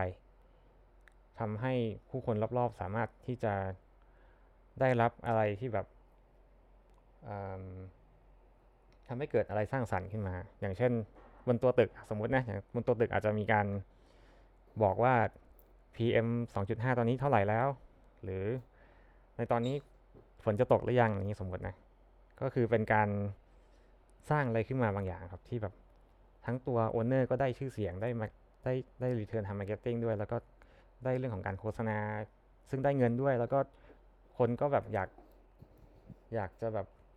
คือคือมองมองภาพลักษณ์ของเขาอะดีขึ้นนะฮะอะไรเงี้ยมันมันไม่ใช่แค่เรื่องของความสวยงามแล้วอืมซึ่งถ้าเป็นอืมเอ่อเด็กถาปัดเอางี้ไม่ได้อยาก blame แต่ว่าส่วนใหญ่นะผมว่าก็คงไม่ได้คิดเรื่องนี้มั้งก็คงแบบคิดว่าเฮ้ยทำยังไงให้แม่งสวยแล้วแบบ แล้วเอ้ยผมก็ไม่รู้เหมือนกันไม่อยากจะไปพูดอะไรมากแต่แบบก็ผมคิดว่าอย่างไม่นั้ต้อนงนะพลาดพิงดิไม่แต่แต่เข้าเข้าใจก็คือเด็กเด็กถาปัดอะอ่าอ่าอันนี้พูดพูดในมุมเด็กถาปัดนะครับ เพราะว่าอืมยังยังไม่นับว่าเป็นคนที่ทำงานมาแล้วเนี้ยคือเด็กถาปัดส่วนมากก็คือจะโดนสอนมา ให้ทำให้ให้ให้โฟกัสที่ดีไซน์เป็นหลักอืใช่ไหมอืมซึ่งซึ่งบางทีดีไซน์อะคือบางบางดีไซน์มันก็ไม่ได้มี return หรือว่าไม่ได้มี solution อะไรให้ให้ตึกออกมาดีขึ้น คือมันอาจจะมองแล้วสวย แต่ว่าในในมุมของภาพรวมของตึกเนี่ยในในมุมของวัฏจักรตึกเจ้าของตึกหรือว่าอืมการ operate ตึกเนี่ยอืมมันก็ไม่ได้มีผลดีอะไรจากดีไซน์นั้น นอกจากคำว่าสวยใช่ไหมล่ะ เพราะว่าเพราะว่าคือคือคือต้องเข้าใจว่าดีไซน์ที่เราเรียนกันมา หรือว่าที่คณะสถาปัตย์สอนก็คือส่วนอืมมาก จะเน้นในเรื่องของความสวยงามอืมซะมากเป็นหลักอืมเราใช่อาจจะไม่ได้โซนไม่ได้โดนสอนในเรื่องของฟังก์ชันอืมการใช้งานหรือว่า ถ้าจะพูดให้มันเป็นคำที่สวยงามก็คือความยั่งยืนอะอืมเอ้ยไม่อยากพูดคำนี้เลย ไม่อยากพูดคำนี้เลยแต่ว่าเกลียดมากเออคำนี้จะจะจะพูดให้ให้มันยกตัวอย่างก็คืออมใช่ใช่ก็คือ คือคืออย่างที่ว่าดีไซน์มันจริง ๆ ดีไซน์มันควรจะเป็นพื้นฐานด้วยซ้ำอะแต่ว่า ถ้าคุณไปเรียนต่อหรือว่าคุณไปทำงานแล้วอะคุณควรจะใช้ดีไซน์ พื้นความรู้เรื่องดีไซน์อะไปสร้างประโยชน์อื่น ๆ ต่อได้อืมที่ที่มันเกิดผลดีกับคนในอาคารกับตึกกับอะไรสิ่งแวดล้อมอะไรอย่างนี้มากกว่า ใช่ใช่อืมคือก็เข้าใจนะการเรียนสถาปัตย์มันมันเรียนห้าปี แล้วมันก็มันเป็นการสร้างพื้นฐานในเรื่องของการมองความสวยงามใช่ไหมใช่แล้วก็ใช่ใช่ทำยังไงสร้างยังไงให้มันโอเค สร้างยังไงให้สวยใช่ไหมแล้วก็การ สีใช้ยังไงสเกลยังไงอืมเลือกวัสดุประมาณไหน อยากได้ลุกประมาณไหนแล้วแบบสัดส่วนมันควรจะประมาณเท่านี้อะไรอย่างเงี้ย คือ เราเราว่าคณะสถาปัตย์อะสอนที่สอนเรื่องนี้ได้ดี แต่ว่าในฐานะที่คุณไปประกอบอาชีพแล้ว หรือว่าคุณไปเรียนต่อหรือคุณทำอะไรเงี้ย คุณควรจะใช้พื้นความรู้เรื่องดีไซน์พวกเนี้ยไปสร้างประโยชน์อย่างอื่น ที่มันมากกว่าความสวยงามอืมได้เออซึ่งซึ่งมันก็แล้วแต่ว่าคุณไปประกอบอาชีพอะไร อย่างคุณเป็น lighting designer ใช่ไหมคุณก็อืมคุณก็พอจะเข้าใจเรื่องดีไซน์ แล้วก็คุณก็จับเรื่องพลังพลังงานเรื่องความรู้สึกคนเข้าไปด้วย มันก็อืมมันก็คือสร้างประโยชน์อะไรได้มากกว่าการพูดเรื่องดีไซน์เฉยๆใช่ไหมล่ะอืมคือเรื่องความสวยงามนี่เป็นอะไรที่แบบใครๆก็พูดได้เว้ยใครๆก็ทำได้เว้ยใช่แต่ว่าใช่ใช่แล้วทำไมถึงต้องสวยแบบนี้อะนั่นแหละเป็นสิ่งที่ยาก คือ คำถามว่า why ทำไมเนี่ยยากมาก ถ้าเกิดทำได้นี่ผมว่าอืมวงการสถาปัตย์น่าจะดีขึ้นมาก วงการก่อสร้างอะไรเงี้ยแบบ มันไม่รู้นะ จริง ๆ มันสวยอย่างเดียวก็ได้แหละอืมก็ไม่ได้ต่อต้านอะไรไม่ได้ดิวะนี่มันยุคนี้แล้วนะเว้ยก็สวย คือคือสความอะอืไม่รู้นะ คือ อันนี้ความเห็นส่วนตัวคือเรารู้สึกว่า คือความสวยอะมันเป็นเรื่องที่ใครๆก็ทำได้อะคือคุณเรียนจบถาปัดมาคุณก็พอจะเข้าใจอะเพราะว่าวิชาดีไซน์เบสิกทั้งหลายเนี่ยมันคือสอนวิธีให้เรามองใช่ไหมล่ะว่าอืมองค์ประกอบประมาณไหนสีประมาณไหนอะไรเงี้ย คืออมเราเรียนมาแล้วก็รู้อะแต่ว่าถ้าคุณอยากสร้างวาลูให้กับตัวเองอืมอยากจะแบบเดดิเคทหรือว่าอุทิศตัวเองเพื่อเพื่อแหมใช้คำแบบ ไม่รู้ไม่รู้จะใช้คำนี้ดีไหมคือ ใช้คืออยากจะ ทำให้โลกมันมันไปต่อได้แล้วก็โลกใช้คำว่าอะไรวะเนี่ยโลกมันน่าอยู่หรืออะไรเงี้ยคือคุณในฐานะที่คุณเป็นสถาปนิกหรือว่าเป็นดีไซเนอร์คุณมีมีส่วนมาก ๆเลย ที่จะเป็นคนทำให้ตึกหรือว่าทำให้บ้านเมืองมันดูสวยงามหรือว่ามันมีฟังก์ชันประโยชน์อย่างอื่นมากกว่าแค่ความสวยงามได้อะไรเงี้ยอืมเว้ยพูดเรื่องอะไรกันวะเนี่ยโอ้โหอาจารย์อ้นอาจารย์อ้นพอพอพอพอยอพดอเลย กลับกลับเข้ามากลับเข้ามามากลับเข้ามากลับเข้ามาอะคือคืออย่างเมื่อกี้คุณคุณเล่ามาก็คือ สมมติเราจะทวนไทม์ไลน์ของคุณให้ฟังก็คือคุณนะเราจบจบภูมิมาแล้วก็ไปอืมทำภูมิสถาปนิกอยู่สักสักแป๊บหนึ่งเนาะใช่แล้วก็ใช่มาต่อเป็น lighting designer ซึ่งก็คือกะว่าคงจะอยู่ยาวไปเลยใช่ไหมก็ก็น่าจะยาวแล้วนะ คือมันถล่มลึกมาแล้วอะลึกมากเลยอ่า คืออย่างตอนนี้ก็คือคุณทำงานมาก็นานแล้วแหละห้าอืมปีอะไรใช่ไหมอืแล้วก็ใช่คุณก็คุณก็น่าจะรู้เรียนรู้พวกอ่าพวกพื้นความรู้ของสาขาสาขานี้มาก็น่าจะเยอะแล้วใช่ไหมอืมใช่ใช่คุณอะสมมติคุณลองมองย้อนย้อนไปได้ไหมว่า ถ้าถ้าคุณอยากจะได้ได้ไปแนะนำนักเรียนสถาปัตย์หรือว่าใครก็ตามที่อยากจะมาทำงานที่เป็น lighting designer อะไรอย่างเงี้ย คุณมีอะไรอยากจะแนะนำเขาไหมคือคือมันมีบางคนนะ มีนักเรียนหลายคนเลยแหละ มีนิสิตนักศึกษาหลายคนที่จบถาปัดมาแล้วอยากไปทำ lighting designer บางคนคือเขาก็ชัดเจนมากอืมเขารู้ตัวตั้งแต่ตอนเรียนอะไรเงี้ยอืมคุณมีอะไรอยากจะแนะนำไหมหรือว่าเอาแบบแนะนำคนที่คนที่ยังยังนึกไม่ออกก็ได้ว่าอืมระหว่างเรียนฉันจะไปทำอะไรดีอย่างเงี้ยคุณอืมคุณมีอะไรอยากจะแนะนำอืมเป็นคนคำถามคำถามที่ดี คนพวกนี้ไหมเอออม หรือว่ามันมีอะไรที่ควรจะเรียนรู้ไว้ก่อนไหม ก่อนที่จะเข้ามาประกอบอาชีพนี้ หรือว่ามันควรจะไปสร้างเครดิตสร้างโปรไฟล์อะไรมาก่อนไหม ก่อนที่จะมาประกอบอาชีพเป็น lighting designer อะไรอย่างเงี้ยเริ่มตั้งแต่น้องมัธยมเลยปะหรือว่ามหาลัยได้ได้ได้ได้เออถ้าเป็นเอาเอาไปมัธยมเอาเป็นสองเวอร์ชันก็ได้เออมัธยมแล้วก็มหาลัยอะไรอย่างเงี้ยเออมัธยมนี่คือ นึกนึกไปตอนเด็กๆ เราก็จริง ๆ แม้แต่ต้แม้องแต่เรียนฟิสิกส์อาจารย์อ้นน่ะก็ยังไม่รู้เลยนะว่าแบบเรียนสถาปัตย์แล้วมันจะเป็นไงวะเราแบบควรเบลอตั้งใจมากอะเรียนฟิสิกส์อะไรอย่างงี้ป่ะแบบเราแบบเลิกมากอะเออแบบเฮ้ยมันน่าจะสนุกนะอะไรอย่างเงี้ยปะแล้วน่าน่าจะเป็นอะไรที่แบบเรียนแล้วเรียนแล้วแบบท้าทายสมองตัวเองปะตอนนั้นถามถามกลับนิดนึงถามเราเหรอเออเออเออว่าทำไมถึงมาเรียนสถาปัตย์คือคือเราอะ จริง ๆ เราก็ไม่ได้รู้เรื่องอะไรมาก แต่ว่าเราเราตั้งต้นด้วยการอยากเป็นสถาปนิกเว้ยโอ้ เราก็เลยสุดอดเรียนคณะสถาปัตย์เออพอพอพอมันก็มันไปเรียนอื่นไม่ได้อะไรเงี้ยอืมเราหลักอะคือเราอยากออกแบบบ้างเรา enjoy กับการโอ้โหคือ enjoy กับการดีไซน์หรือว่าทำบ้านอะไรอย่างเงี้ยคืออาจารย์เอออาจารย์อ้นนี่ชัดเจนมากเลยสุดยอด แต่สำหรับบางคนอย่างอย่างอย่างผมก็เหมือนกันก็เมื่อก่อนก็ไม่ได้คิดหรอกว่าจะจะมาเป็นสถาปนิกอะไรแบบเต็มตัว คือแค่เอาจริง ๆ อยากบางทีอยากตอนนั้นอะอยากเรียนนิเทศด้วยซ้ำ คือชอบเรื่องกับการทำหนังแต่คืใช่เพราะเราไปเรียนไลฟ์รีเฟกฟิล์มด้วยกันนะ ใช่ใช่คือ คือปรากฏว่า พอเข้ามาเรียนอะแนะนำมัธยมนะ ถ้าเข้ามาเรียนปุ๊บก็มันก็มีความความที่แบบเจ็บปวดนะ เป็นปะแบบความแบบนี่กูเรียนอะไรอยู่วะเนี่ยนี่แบบทำไมต้องกดดันขนาดนี้ทำไมต้องแบบเคี่ยวเข็นขนาดนี้วะอะไรเงี้ยใช่ไหมแต่สำหรับคนที่เรียนเก่งอาจจะไม่ได้รู้สึกอย่างนั้นแต่แบบ สำหรับคนที่ผมเนี่ยเรียนไม่เก่งแล้วแบบไม่ได้แบบเป็นคน เป็นคนแบบตั้งใจเรียนในตอนตอนเรียนนั่นแหละ มันก็เลยรู้สึกยากมากอืมถ้าน้องๆเข้ามาปุ๊บก็อาจจะ suffer บ้างผมว่าน่าจะเยอะเลยแหละ ที่เข้ามาแล้วแบบมีความทุกข์อะเออแต่แบบพอ พอเข้ามาสักพักมันก็จะดีขึ้นนะนี้ดีกว่า แต่ว่าถ้าแนะนำมัธยมว่าจะมาเป็น lighting designer ด้วยเนี่ย ก็แปลกแนะใจเหมือนนำยาวกันไปนะปะวะก็แปลกใจนะมันยาวไปปะวะเพิ่งจะมีย้อนย้อนไกลไปไหมนี่จะมีเด็กมัธยมที่มาอยากเป็น lighting designer จริงปะอะอาจจะไม่เชิงว่าเป็น lighting designer ก็ได้อย่างสมมติว่าอ่า อ่าแบบแนะนำรวมๆว่า อ่า แนะนำครั้งแรกแนะนำอันแรกก่อนว่า เด็กที่อยากเข้าถาปัดอะไรเงี้ยอืมประมาณนี้ได้ไหมอ๋อโอเคเอออย่างเอนี้อดีกว่าเพราะว่าไม่ไม่มีคงไม่มีหรอกมั้งที่แบบ ผมผมอยากจะเป็นดัลลี่เซอร์นั่นครับตั้งแต่เฮ้ยมมันมก็ปลาอาจยจะมีนะเว้ย เฮ้ยถ้ามีเออ ก็สุดยอดเลยนะ ซึ่งน่าจะยากอ่านะคุณอ่าคุณแนะนำเข้าเด็กถาปัดดีกว่าเด็กที่อยากจะเข้าถาปัดอย่างนี้ดิอ่า สั้นๆก็คือ อย่าอย่ามาเลยอืม อย่าเรียนเลย จริงจริงจริงจริงเราก็แนะนำอย่างเอ้านี้อาจารย์คนเป็นอาจารย์ไม่ก็เราก็รู้สึก อืม อ่าอ่าอ่าอ่าต่อคุต่ณอคุณ อาจารย์ต่อ ไม่ไม่รู้ไม่รู้ ถามคุณสิคุณจะมาถามเราสิ เพราะเป็นเป็นอาจารย์ไม่กล้าพูดใช่ไหมเออเอ่อทำไมถึงไม่แนะนำก็คือ มันก็เคยมีนักเขียนเหมือนกันนะอย่างวินเลวาลินเนี่ยไม่รู้รู้จักไหมนะเด็กรุ่นนี้เขาก็มีมีเพื่อนบอกไปเคยไปเจอวิน แล้วก็วินก็แนะนำเหมือนกันว่า อย่าเรียนเลยทับปัดแล้วก็เออเออมันก็จริงว่ะ คือคือไม่แนะนำให้เรียนเลย เพราะว่าเออเรื่องของความมั่นคงทางอาชีพมันมันน้อยนะเอาจริง แล้วก็ คือการที่อย่างผมเนี่ย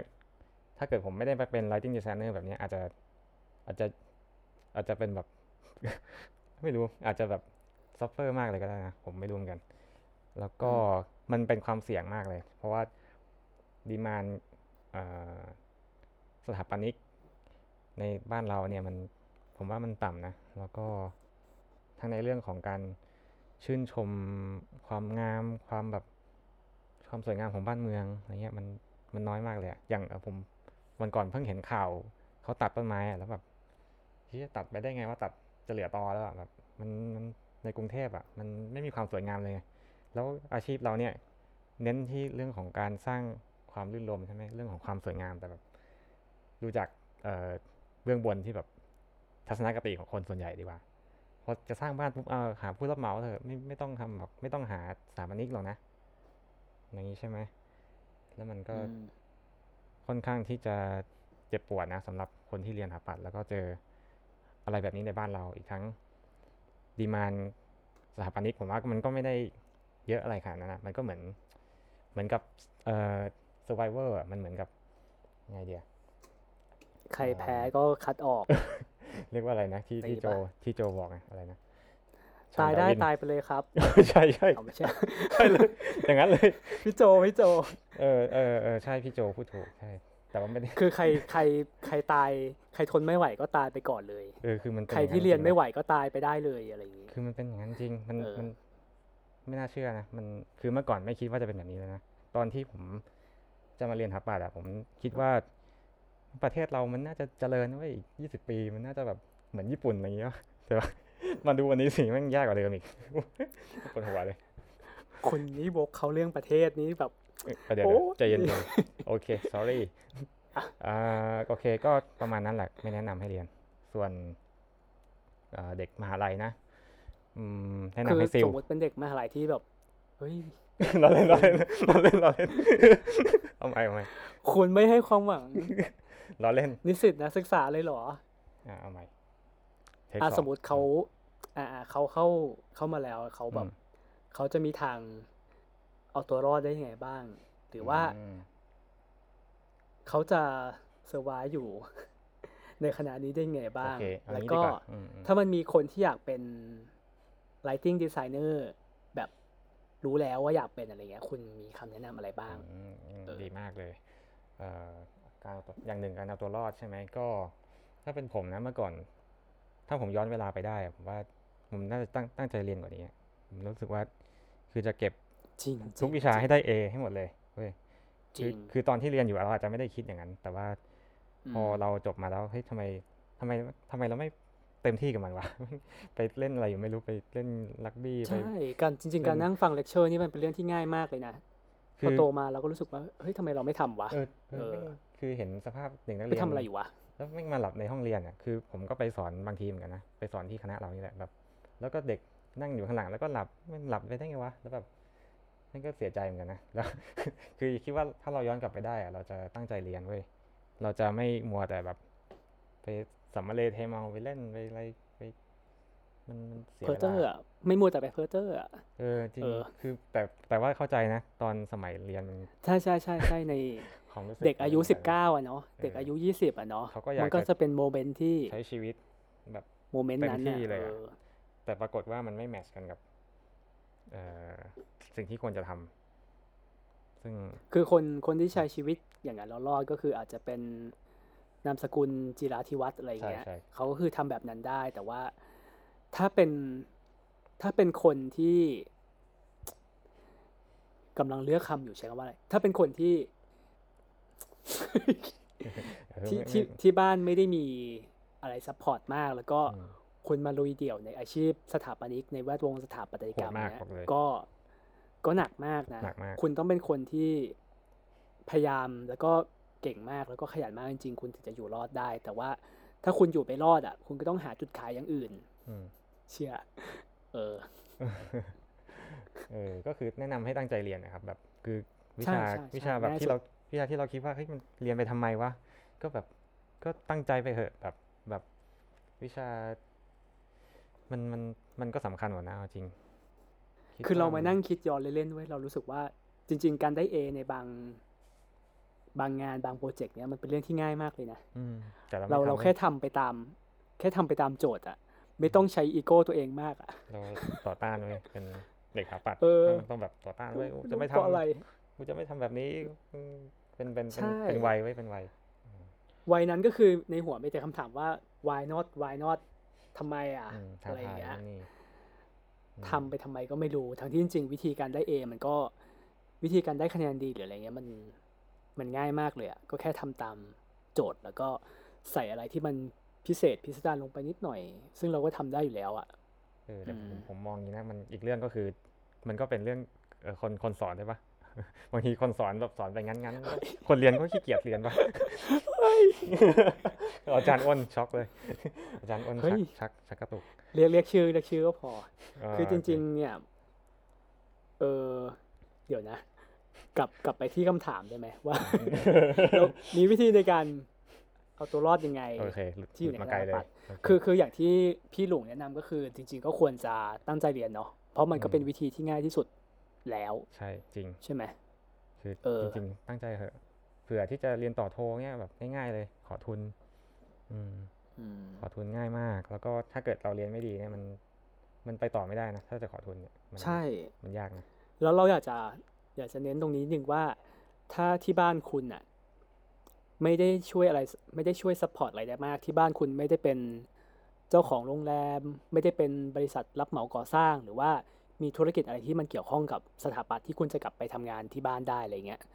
คุณควรจะตั้งใจเรียนมาก ๆ ถ้าคุณอยากอยู่รอดในสายวิชานี้อืมเพราะว่าเพราะเพราะว่าคือถ้ามองในระยะยาวอะนะถ้าคุณเรียนจบมาแล้วคุณทำงานเนี้ยถ้าคุณยังอยู่ในตลาดวิชาสถาปัตย์อะไรพวกนี้อยู่เนี่ยยังทำงานในแวดวงนี้อยู่อะจริง ๆ สายป่านมันเป็นเรื่องที่สำคัญมากเลยนะ ว่าคุณไปทำงานที่ไหน คุณมีคอนเน็ชันยังไง คุณจะหางานยังไง จะได้งานจากใครอะไรประมาณเนี้ยเอออืมซึ่งซึ่งถ้าคุณมาลุยเดี่ยวแบบ ที่ที่บ้านไม่ได้มี connection support หรืออะไรอย่างเงี้ยคุณอาจจะต้องใช้ความสามารถเยอะหน่อย ใช้ความสามารถมาก ๆ แล้วก็ต้องตั้งใจเรียนมาก เพื่อให้ผลงานที่ตัวเองทำหรือว่า project ที่ตัวเองทำหรือว่างานออกแบบที่ตัวเองทำเนี่ยมันขายตัวมันเองได้ แล้วก็มีคนเชื่อมั่นในฝีมือของคุณอะไรอย่างเงี้ยอืมอืม ก็โอเคก็เห็นด้วยหมดเลย นอกจากนั้นผมคิดว่า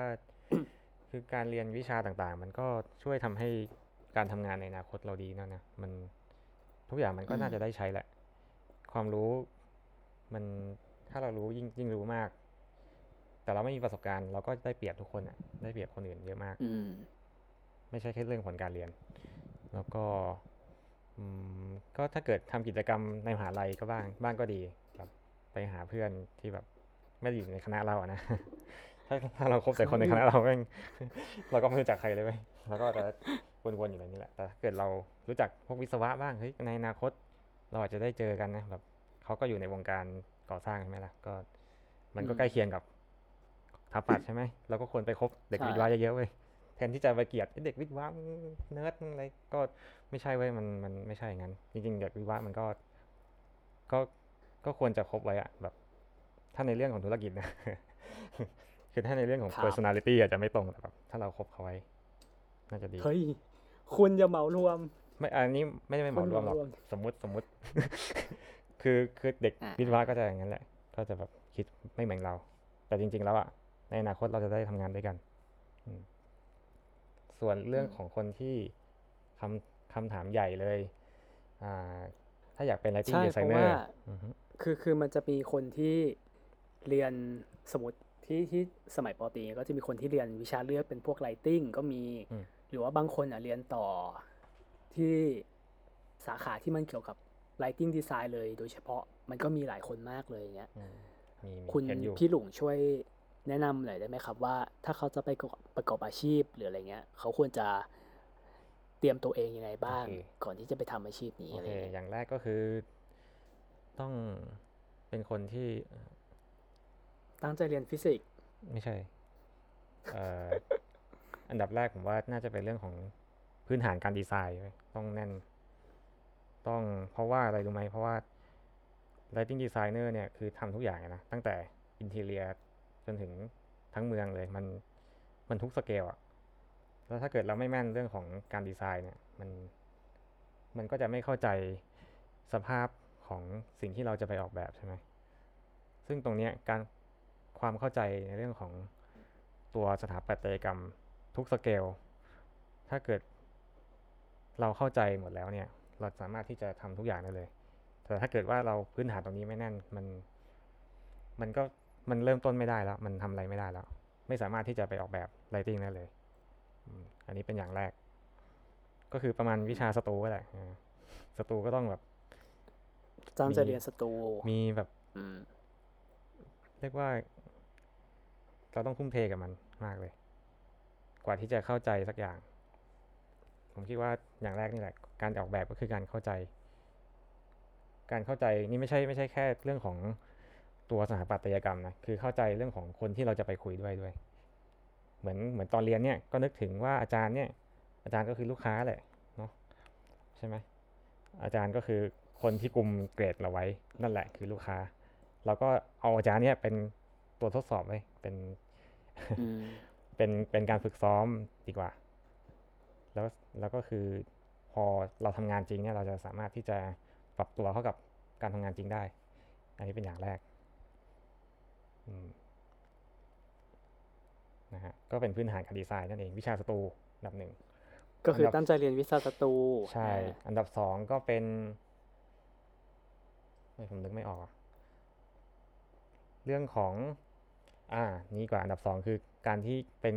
นักเรียนรู้เป็น learner เพราะว่า writing design เนี่ยมันมันเป็นศาสตร์ที่มีการพัฒนาเรื่อยๆ มีการอัปเดตเรื่อยๆ มีเรื่องของอความรู้ใหม่ ๆ มากมายฮะไม่ใช่แค่เรื่องของความสวยงามอย่างเดียว มันมีเรื่องอย่างล่าสุดที่ผมเล่าไปตอนต้นมีเรื่องของชีววิทยาเนี่ยล่าสุดที่เพิ่ง เป็นความรู้ใหม่ที่เพิ่งเข้ามา เรื่องของแม้แต่การ disrupt ของหลอดไฟเก่าๆเราก็ต้องอัปเดตเป็น LED ใช่ไหมเราก็ต้องอืมเรียนรู้อะไรใหม่ ๆ เราก็ต้องเรียนรู้ในเรื่องใช่ของเอ่อเรื่องของ smart thing หรือ internet of things นะฮะก็คือเรื่องของเพราะอืมเพราะว่าจริง ๆงาน Lighting เนี่ย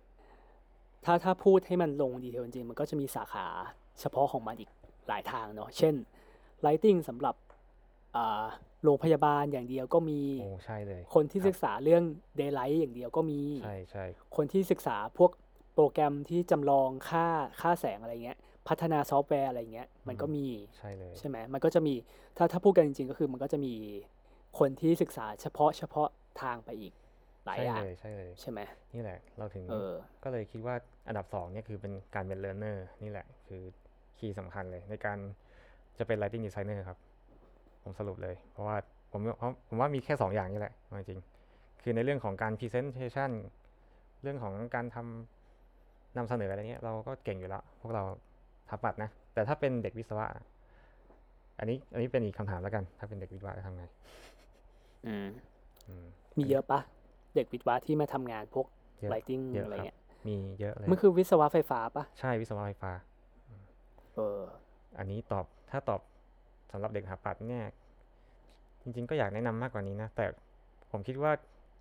แต่ละคนมันก็มีแนวทางไม่เหมือนกันแหละ แต่คิดว่าถ้าเกิดมีสองอย่างเนี่ย การการออกแบบสตูหนึ่งสองก็คือการเป็นผู้เรียนรู้ที่ดีเนี่ย มันมันไปได้ไกลผมว่าอืมโอเค ส่วนถ้าอืมเป็นวิศวะเนี่ย ผมว่าน่าจะมีถ้าเกิดมีคนฟังอยู่นะ ก็ เอ่อวิศวะยังไงดี วิศวะมันมันมันตรงอยู่แล้วอะวิศวะ คือมันเรียนเป็นไฟฟ้ามาอยู่แล้วใช่ไหมก็ไม่ต้องแนะมันนำอะไรก็มากดูตรงนะอืมเออแต่ว่าเอ่อวิศวะก็จะเสียเปรียบนะมาก ๆเลย เพราะว่าคือวิศวะไม่ไม่เคยทำ arch design เลยเว้ยแบบไม่เข้าใจเลยว่า space อันนี้เป็นยังไงเลยใช่ไหมเขาก็จะอืม limit มี limit ของเขาอะแล้วสุดท้ายเขาก็จะไปไม่ได้ไกลสำหรับการเป็น lighting designer เออแต่สำหรับเด็กถาปัดเนี่ย เด็กถาปัดก็ยังสามารถที่จะเรียน ความรู้เกี่ยวกับวิศวะได้ แต่ก็ไม่ได้เทพเท่าแบบวิศวะนะ คืออืมผมว่า ถ้าใครไปได้ไกลกว่าผมว่าน่าจะเป็นสถาปัตย์นะฮะ ในอาชีพนี้น่าจะไปอืมไกลกว่าเอามีคำแนะนำอีกก็คือคำแนะน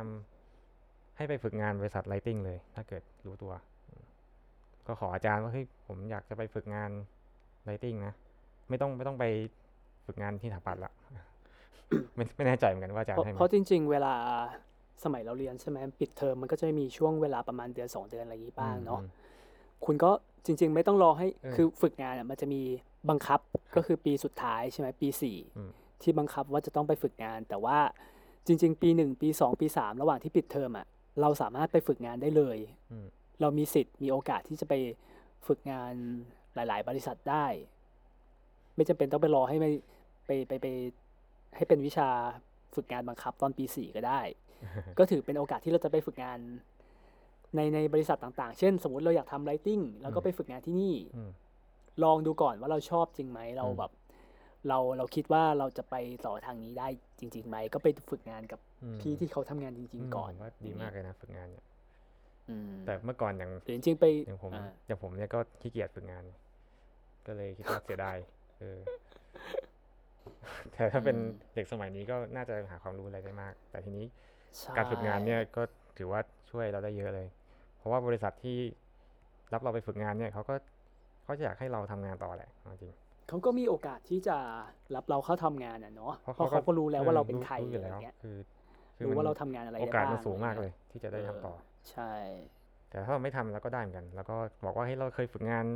ไ i ติ้งมานะแล้วก็ไปบริษัทอื่นได้เหมือนกันเออมันก็เป็นเครดิตที่ดีให้เรา มันมีแต่ดีอะอืมเออไม่ไม่มีอะไรเสียเลยเว้ย แนะนำให้ไปฝึกงาน โอเค พี่พี่หลงมีบริษัทแนะนำไหมครับ ฝึกงานที่ไหนดีครับ ที่มันเกี่ยวกับ writing ถ้าพูดชื่อนี้จะ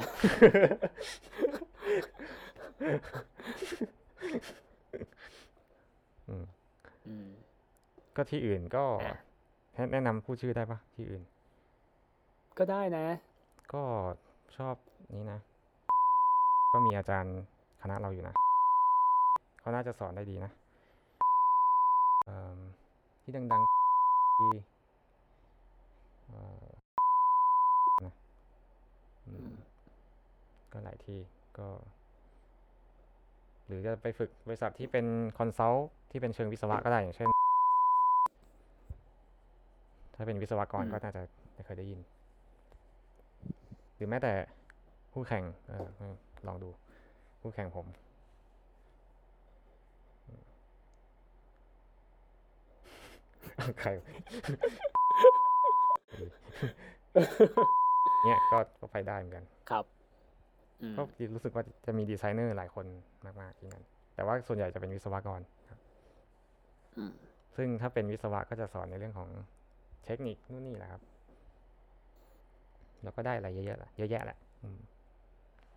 จริงมีแต่ได้กับได้แล้วกัน อืม เฮ้ยถามถามพี่หลุงที่พูดเรื่องประเด็นวิศวะมานิดนึงดิอืมคือตามที่เราเข้าใจนะคือ การการมีพื้นฐานเป็นสถาปัตย์มาก่อนเนี้ยอืมมันมันช่วยในงาน lighting designer ได้มาก ๆ เลยใช่ไหมมากเพราะว่ามากเลยคืออย่างวิศวะเขาก็จะไม่มีเซนส์ในเรื่องของการ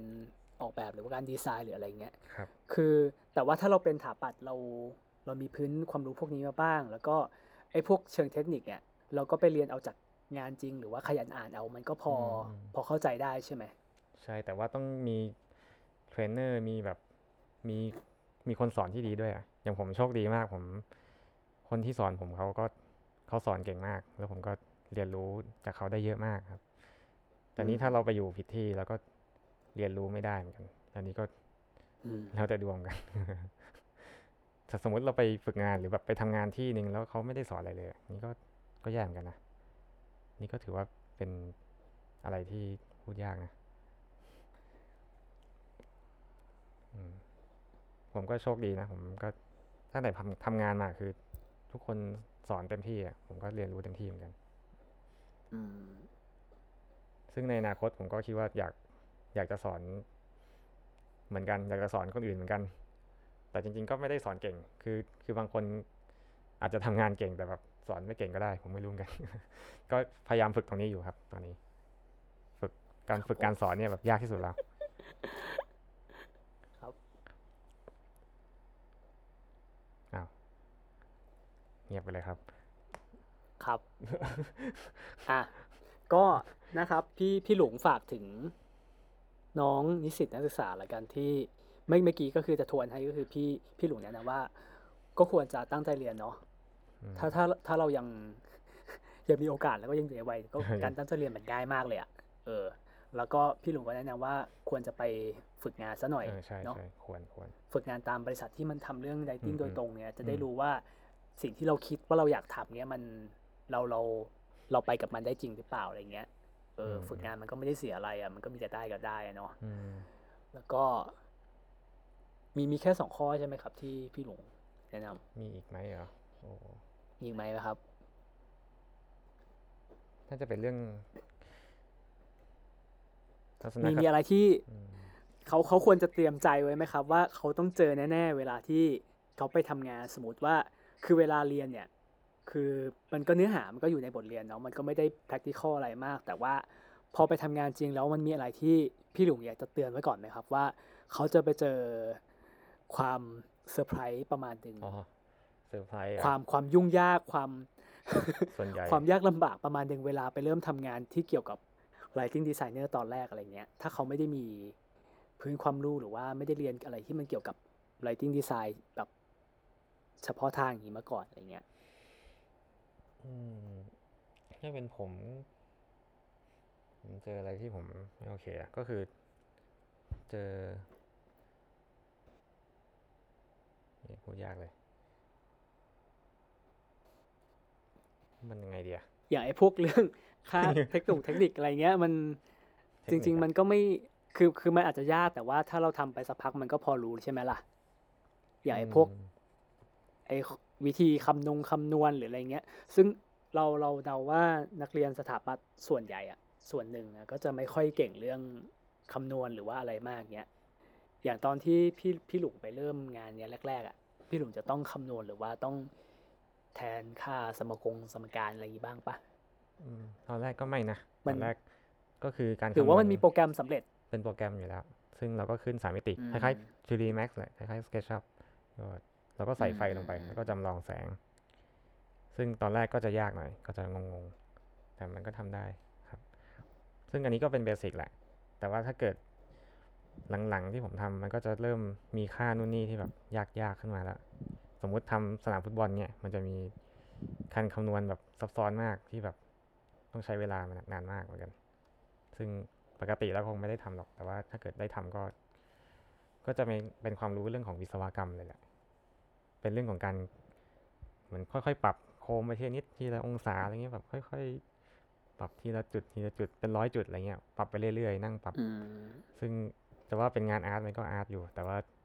ก็ยังมีเรื่องวิศวะเข้ามาด้วย ซึ่งตรงนี้ก็สนุกดีครับสำหรับผมอาจจะคิดว่าสนุก แต่ว่าถ้าเกิด คนเรียนสถาปัตย์มาก็อาจจะยากหน่อยอืมก็เจอเจออะไรไหมที่มันเชลเลนอะก็ การทำ Excel อะไรเงี้ยเออ Excel เออฝึกฝึก Excel ไว้ Excel ใช้เยอะ จริง ๆ ก็ใช้ทุกอย่างเลยผมใช้ Excel ทุกอย่าง ใช้ Excel ทำอะไรบ้างครับ คือ อยากเปิดสไลด์ให้ดูเลยเดี๋ยวเดี๋ยวเราเล่นก็ ก็คืออย่างสมมุติเราเราจะทำอาคารสักสมมุติสองหมื่นตารางเมตรเนี่ย ถ้าเราไม่ใช้ Excel แล้วถ้ามีข้อมูลของโคม เป็นพันเป็นร้อยหรือแบบมีการอืมระบบอืมคอนโทรลอืมมีซีนต่างๆ ในห้องต่างๆ เนี่ย แล้วแบบถ้าเราไม่ใช้ Excel จะใช้อะไรวะ ก็จะใช้ CAD เหรอ แล้วก็เราก็ใช้ Excel เนี่ยอ่าใส่ข้อมูลทั้งหมดเลยอยู่ในนั้น ซึ่งวิธีการจริงจริงวิธีการใส่ข้อมูลผมว่าสำคัญมาก วิธีการออกแบบก็ต้องสัมพันธ์กับการการใส่ข้อมูลตรงนี้ หรือแม้แต่ผมว่าทุกทุกอาชีพแหละ ควรจะมีทักษะ Excel ไว้ เพราะว่ามันช่วยจัดระเบียบความคิด แล้วก็แล้วจริงๆมันเป็นไม่รู้จะพูดแบบนี้ดีเปล่ามันเป็นเทรนด์ของยุคนี้เลยมั้งเพราะว่าเอาเอาง่ายๆ Excel มันคือเรื่องการจัดการ Data อืมถูกมันต้องคือการ มันคือ Data Management น่ะซึ่งจริง ๆ ยุคเนี้ยยังไงใคร ๆก็ต้องทำเว้ยไม่ว่าคุณจะประกอบอาชีพอะไรก็ตามอะอืมสุดท้ายคุณต้องในอนาคตอะถ้าถ้าคุณอยากทำงานให้มันดีหรือว่าแบบอยากพัฒนาตัวเองเนี้ยสุดท้ายคุณต้องไปฝึกสกิลการดีลกับ Data พวกนี้อืเว้ยมถูกต้องซึ่งซึ่งไม่ใช่แค่สถาปนิกนะ คือใช่เราว่าทุกคนอะจะต้องทำในอนาคต แล้วก็ทุกอย่างที่ที่ที่มันรอเราอยู่ข้างหน้า 5 ปี 10 ปีข้างหน้า ไม่ว่าจะเป็น การกินการอยู่การซื้อข้าวซื้อของหรือว่าขึ้นรถลงเรืออะไรทั้งหลายเงี้ยแล้วว่าสุดท้ายแล้วอะไอ้พวกการจัดการ Data การเก็บข้อมูลการอะไรอย่างเงี้ยมันจะกลายเป็นส่วนหนึ่งของเราเว้ยอืมเพราะฉะนั้นควรจะฝากฝากไปถึง คนคนที่ยังอายุน้อยๆอยู่ก็คือ ควรจะเรียนรู้วิธี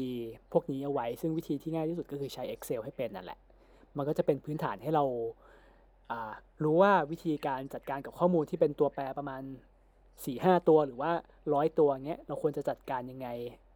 มีวิธีในการกรอกข้อมูล วิธีในการวิเคราะห์ข้อมูลแบบง่ายๆ คร่าวๆยังไง ก็คือเรียนจาก Excel มันก็จะไม่ยากเท่าไหร่ เราจะได้มีพื้นฐานพวกนี้เอาไว้อยู่อันนี้ไม่รู้ตอนนี้ที่คณะหรือมีเรามีเรียนบ้างไหมน่าจะไม่มี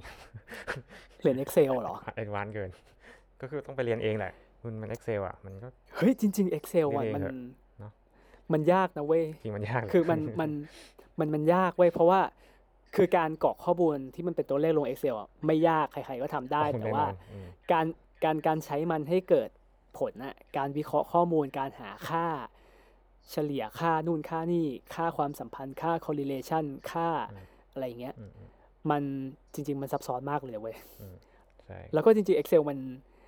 มันแบบ มันมีประโยชน์มากกว่ากรอกตัวเลขอะอืมอยากจะให้ทุกคนลองไปหัดใช้กัน เพราะว่าเราก็ต้องใช้อยู่ตอนนี้ใช่ใช่เหมือนกันเออแล้วก็มันก็ดีมากใช่มันมันมันจัดการทุกอย่างได้เลย ใช่ไหมก็อืมเออคือ Lighting Designer แหละ ก็คือโคมมันเป็นเป็นพันอะถ้าเราไม่ใช้ Excel ในการใช่ในการที่จะวางแผนหรือนำเสนออะไรบางอย่าง ถ้าเราไม่ใช้ใช้ไม่เป็นมันก็จะลำบากนะ มันมีการเชื่อมโยงไว้จากสมมติผมเวลาผมดูแบบก็คือ ดูแบบแปลนแล้วก็เอามาดู Excel อะไรเงี้ยก็ต้องมีการเชื่อมโยงกันอะไรอย่างเงี้ยนะสมมติอืมก็ทักษะตรงนี้ก็จะไปฝึกตอนทำงานได้ไหมก็ได้ ได้เหมือนกัน แต่จริงๆแค่ Excel เราว่าเราเชียร์ให้ทุกคนทำเป็นตั้งแต่ยังอ๋อเด็กเออๆถ้าอะเกิดเด็กเป็นตั้งแต่เด็กก็คือเทพแล้วเออดีแล้วเป็นแต่เด็กมันดีเอ้ยอย่างง่าย ๆ ก็คุณก็บันทึกรายรับรายจ่ายอะไรของคุณไป แล้วก็มาวิเคราะห์ว่า เดือนนี้เราใช้อะไรไปบ้าง มีค่าเบี่ยงเบนมาตรฐาน ค่านู่นค่านี่อะไร ยังไงอืมที่เราพอจะไปจัดการเงินในกระเป๋าเราได้บ้างอะไรเงี้ย มันก็หัดง่าย ๆ แล้วกันด้วยการทำรายรับรายจ่ายอะไรเงี้ยก็ก็ง่ายดี อืมเฮ้ยไปไปใหญ่แล้วอะเออ คือผมนี่ก็เรียน ผมเรียน MBA มาเหมือนกัน แล้วก็เรียนวิชาเนี้ยวิชา Data Mining เนี่ย ประมาณนี้ จริง ๆ มันซับซ้อนมากเลย แล้วก็อืมก็คือ อย่างสมมติ อย่างสมมติเราเนี่ยเรียนมาตั้งคิดว่ายากเลย มันมันเป็นการออกแบบ การออกแบบเป็นจัดการข้อมูลนะครับ ซึ่งผมว่าสถาปนิกเนี่ยก็ควรจะทำเป็นโดยเฉพาะโครงการใหญ่ใช่แต่เสียดายเสียดายที่คณะเราอะคณะสถาปัตย์ไม่ค่อย ไม่ค่อยมีเนื้อหาที่มันเน้นกับเรื่องพวกนี้เท่าไหร่เนาะๆอืมไอ้สิ่งสิ่งที่มันใกล้เคียงกับการจัดการกับ Data มากที่สุดน่าจะเป็นการใช้บิมอะ ซึ่งจอือริงฮึๆมันก็เออใช่ใช่ไม่ไม่ค่อยมีใครสอนเรื่องนี้สักเท่าไหร่ มันก็ยังถือว่า อาจจะอาอาจจะไม่ได้ใหม่มากในประเทศไทย แต่ว่ามันยังไม่ไม่ค่อยมีใครพูดถึงในในวงกว้างเท่าไหร่การการใช้บิมหรือว่าอะไรอย่างเงี้ยเออซึ่งไอคือเดียคืของอบิมอะมันก็คือการจัดการกับ Data เว้ยใช่ไหมเพราะบิมเออะอมันจะไม่ใช่การเขียนแบบแบบแบบลากเส้นอะคือคือมันก็ใช่แหละ แต่ว่าบิมจะเน้นการจัดการ แบบการเขียนแบบแบบกรอกข้อมูลกรอกตัวเลขเนาะซึ่งซึ่งอืมันมจะคนละคนละไอเดียกับโปรแกรมทางสถาปัตย์อันอื่นๆอะเอออืมอืมแต่ว่าเห็นได้ยินแต่การทำบิมเพราะจะไปสร้างก่อสร้างให้มันตรง ซึ่งมันไม่น่าใช่ประเด็นหลัก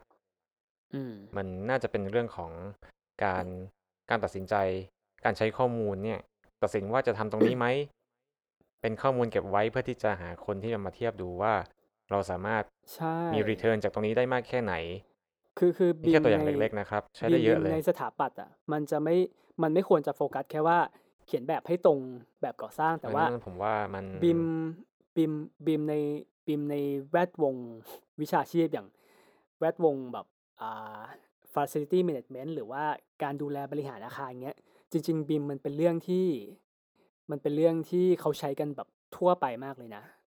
เพราะว่ามันบอก หมดเลยว่า แต่ละจุดเนี้ยมีก๊อกน้ำกี่ตัว มีปลั๊กไฟกี่ตัววัสดุพื้นผนังเป็นอะไรบ้างเนี้ยซึ่งสุดท้ายอะพอพอเรารู้ภาพรวมของอาคารทั้งหมดด้วยไอ้โปรแกรมบิมแล้วเนี่ยเวลาบริหารจัดการอาคารหรือว่าซ่อมแซมหรือว่ารีโนเวทอะไรเงี้ยมันง่ายมากเลยเว้ยคือเคยเคยไปเห็นคนที่ทำเขาทำงานแบบเนี้ยแล้วมันมันสามารถคลิกในคอมแล้วค่าทุกอย่างมันโชว์แบบชัดชัดมากเลยอะถ้าเราใช้บิมเป็นอะ เออสำหรับน้องๆที่ฟังอยู่ ก็ไปหัดบิมนะ ใช่คือคือคือไม่ไม่อยากจะพูดแค่คำว่าบิมไว้แต่ว่าอยากจะให้ทุกคนเข้าใจไอเดียของความสัมพันธ์ของความสำคัญของการจัดการกับ Data เว้ยซึ่งในอนาอืคมตอือะมอืมถ้าคุณเป็นสถาปนิกอะคุณต้องทำอะไรแบบนี้แน่ๆมันไม่ใช่แค่การแบบนั่งดับแบบเขียนเส้นสี่เหลี่ยมสามเหเอลี่ยมอเฉยๆอะเออใช่ สุดท้ายเรื่อง Data มันจะกลายเป็นเครื่องมือของการประกอบอาชีพในอนาคตเว้ยอืมอืม ใช่ใช่ก็มันเริ่มที่จะเข้ามาเร็วมากขึ้น ถือว่าเป็นข้อได้เปรียบถ้าเรารู้เรื่องพวกนี้ ใช่ เรื่องของการจัดการข้อมูล ครับ ก็เป็นอีกเรื่อง เรียกว่าทุกอาชีพเลย ไม่ใช่แค่นี้ นี่ไปไปไกลจาก Lighting ไป Design ไกลนะมาเสร็กจมากเลยมาอะกคุณ คุณมีอะไรอยากจะเสริมเรื่อง Lighting Designer อีกไหมครับๆก็ ก็ ผมคิดว่าตอนแรกคิดว่า ไม่ได้ชอบมันนะอืมปีแรกที่ทำรู้สึกว่าจะไม่ทำแล้วว่ะเอออย่าเป็นงเงี้ยไงวะ ตอนตอนไปทำแรกๆอะ มีถามแอบแอบถามแทรกก็คือ มีมีมีภาพในหัวยังไงบ้างก่อนที่จะไปทำอะ แล้วพอไปทำจริงนี่รู้สึกยังไงบ้างวะก่อนที่จะไปทำคือ ก็ไม่ได้คิดอะไรเหมือนกันนะก็ก็คือคิดว่าน่าจะเป็นอะไรที่แบบ เราเรียนแลนด์สเคปเนี่ยเราสามารถที่จะจินตนาการภาพอะไรที่มันที่มันแบบนึกยากได้ คือเรา เหมือนเป็นต้นไม้ต้นไม้ก็คือเหมือนโคมไฟอืมการสเปคต้นไม้ ต้นไม้มีคุณสมบัติอย่างไรบ้าง ก็เหมือนโคมไฟอะโคมไฟก็มีคุณสมบัติแบบนั้นของมันเหมือนกันแหละ ซึ่งคิดว่าเมื่อก่อนอะคิดอย่างนั้นพอมาทำจริง ๆ สักพักก็ เริ่มที่จะ เริ่มเบื่อนะตอนนั้นรู้สึกเบื่อ เพราะว่าอะไรเพราะว่าบริษัทนั้นเขามีการออกแบบแบบเดียวอะ คือวิธีการออกแบบก็ไม่ได้แบบเอ่อไม่ได้แบบว่า คือ คือทำให้สวยอย่างเดียวอืมเราก็เลยเบื่อ เราไม่ค่อยชอบอะไรที่มันทำแค่ให้มันสวยอย่างเดียว อะไรอย่างนั้น แต่พอย้ายมาที่บริษัทนี้ก็เราได้เจอคนที่น่าสนใจเขามีความรู้เยอะแยะ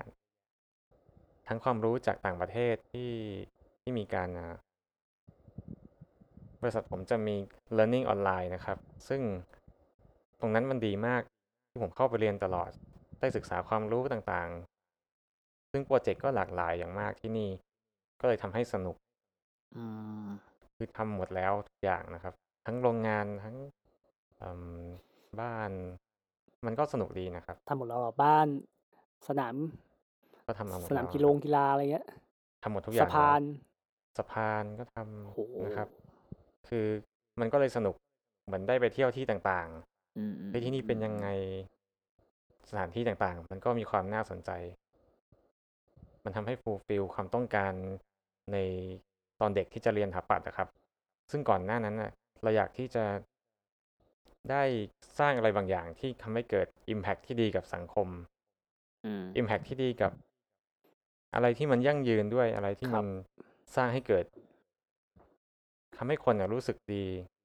ซึ่งมาอยู่ที่เนี่ยเราสามารถทำได้นะครับอืมตามที่ต้องการเลย แล้วก็ได้ไปทำอะไรที่มันหลากหลายด้วย ก็เลยยังสนุกอยู่นะอืมแล้วก็ก็เลยเปลี่ยนใจนะครับ คือตอนนั้นก็ยังไม่ค่อยรู้เรื่องอะไร พอเรารู้มากขึ้นปุ๊บเรารู้สึกว่าเฮ้ยตรงเนี้ยมันมันโลกกว้างแล้วอะเราหลุดออกมาจากกรอบตรงนั้นแล้ว เราก็ยังคิดว่าเรายังไม่ได้เก่งมากเลย เรายังไม่เก่งเว้ยเราเพราะยิ่งรู้มากยิ่งรู้มากขึ้นเราก็ยิ่งไม่เก่ง ใช่ คือรู้สึกว่าเมื่อก่อนตัวเองเก่งมาก อันนี้มันตอนนี้ยังไม่ถึงไหน ใช่เหมือนเหมือน พอเราเริ่มเริ่มรู้ขึ้นเรื่อยๆ ใช่ไหมเริ่มแบบเรียนรู้ไปเรื่อยๆเราก็จะรู้ว่า เฮ้ยมันยังมีเรื่องที่เราไม่รู้อีก เยอะมาเยกอะเว้มายก เยอะมากเอเยอะอมากใช่ๆซึ่งมันทำให้ ในตอนเด็กๆอะถ้าเกิดน้องๆฟังอยู่ก็ ผมก็เข้าใจนะครับ แบบเรียนอะไรอยู่วะหรือแม้แต่คนที่เพิ่งจบใหม่ๆ แล้วก็เพิ่งเพิ่งทำงานอะก็อาจจะคิดว่าเฮ้ยกูทำอะไรอยู่วะเออเราก็ต้องหาจุดที่เราสามารถเบรกเอาต์ออกมาให้ได้ หลุดออกมาให้ได้นะครับอืมต้องหาจุดนั้นให้เจอ ซึ่งมันเป็น เพราะว่าสิ่งแวดล้อมด้วยครับ เป็นเพราะว่าแรงส่งเสริมจากคนรอบข้างด้วย เป็นหลาย ๆ อย่างเลยที่ทำให้เราไม่สามารถที่จะหลุดออกไปได้นะครับแต่ผมก็รู้สึกว่าก็หลุดออกมาได้เปราะหนึ่งแต่ก็ยังจะต้องข้ามก้าวพลาดก้าวผ่านต่อไปได้เรื่อย ๆ นะครับ ซึ่งมันเนี่ยเป็น career path concept ของผม อืมซึ่งซึ่งพี่หลุงก็คิดว่า ตัวเองก็อยู่ในจุดที่มองมองเห็นตัวเองในอนาคตไปต่อได้ใช่ไหมอเพยู่ราะว่าในจุดที่คิดว่าตัวเองน่าจะเดินไปต่อได้แล้ว ใช่ไหม? ใช่ อืม อาจจะเราอาจจะไม่ได้คือ คือก็ไม่ได้มองว่าจะทำตรงนี้ไปจนตาย แต่ว่าก็คือเราเราสามารถที่จะอยู่ในที่ที่แบบเราพอใจแล้วอะอืเป็นมอะไรที่แฮปปีแล้วอย่างงี้มันถือเป็นการข้ามสายไหมครับพี่หลุง?คืออย่างพี่หลุงอะมา เป็นเบสิกก็คือเป็นภูมิสถาปนิกมาก่อนใช่ไหม?แล้วสุดท้าก็ยพี่หไมลุ่งข้ามมาสายนะครับ มามาเป็นอ่า lighting designer อย่างเงี้ย คือมันอาจจะอยู่ในในในพาร์ตของดีไซน์เหมือนกัน แต่ว่าวิธีการทำงานหรือว่าเนื้อหาของงานที่ทำเนี่ยมันก็จะคนละแบบกัน ใช่ไหม?ก็ผมว่าเหมือนกัน ผมว่าน่าจะไม่เป็นการข้ามสาย เพราะว่าอืมๆๆเราๆๆได้เห็นดีไซเนอร์ส่วนใหญ่เนี่ย lighting designer ส่วนใหญ่เนี่ย ก็จบจากสถาปัตย์ทั้งนั้น ซึ่งถาปัดก็จะมี คือทุกถาปัดก็คือเป็นได้หมดเลยนะครับ ไม่ได้ข้ามสายนะครับ ผมคิดว่าอืมอืม นี่แหละ น่าจะตรงสายละ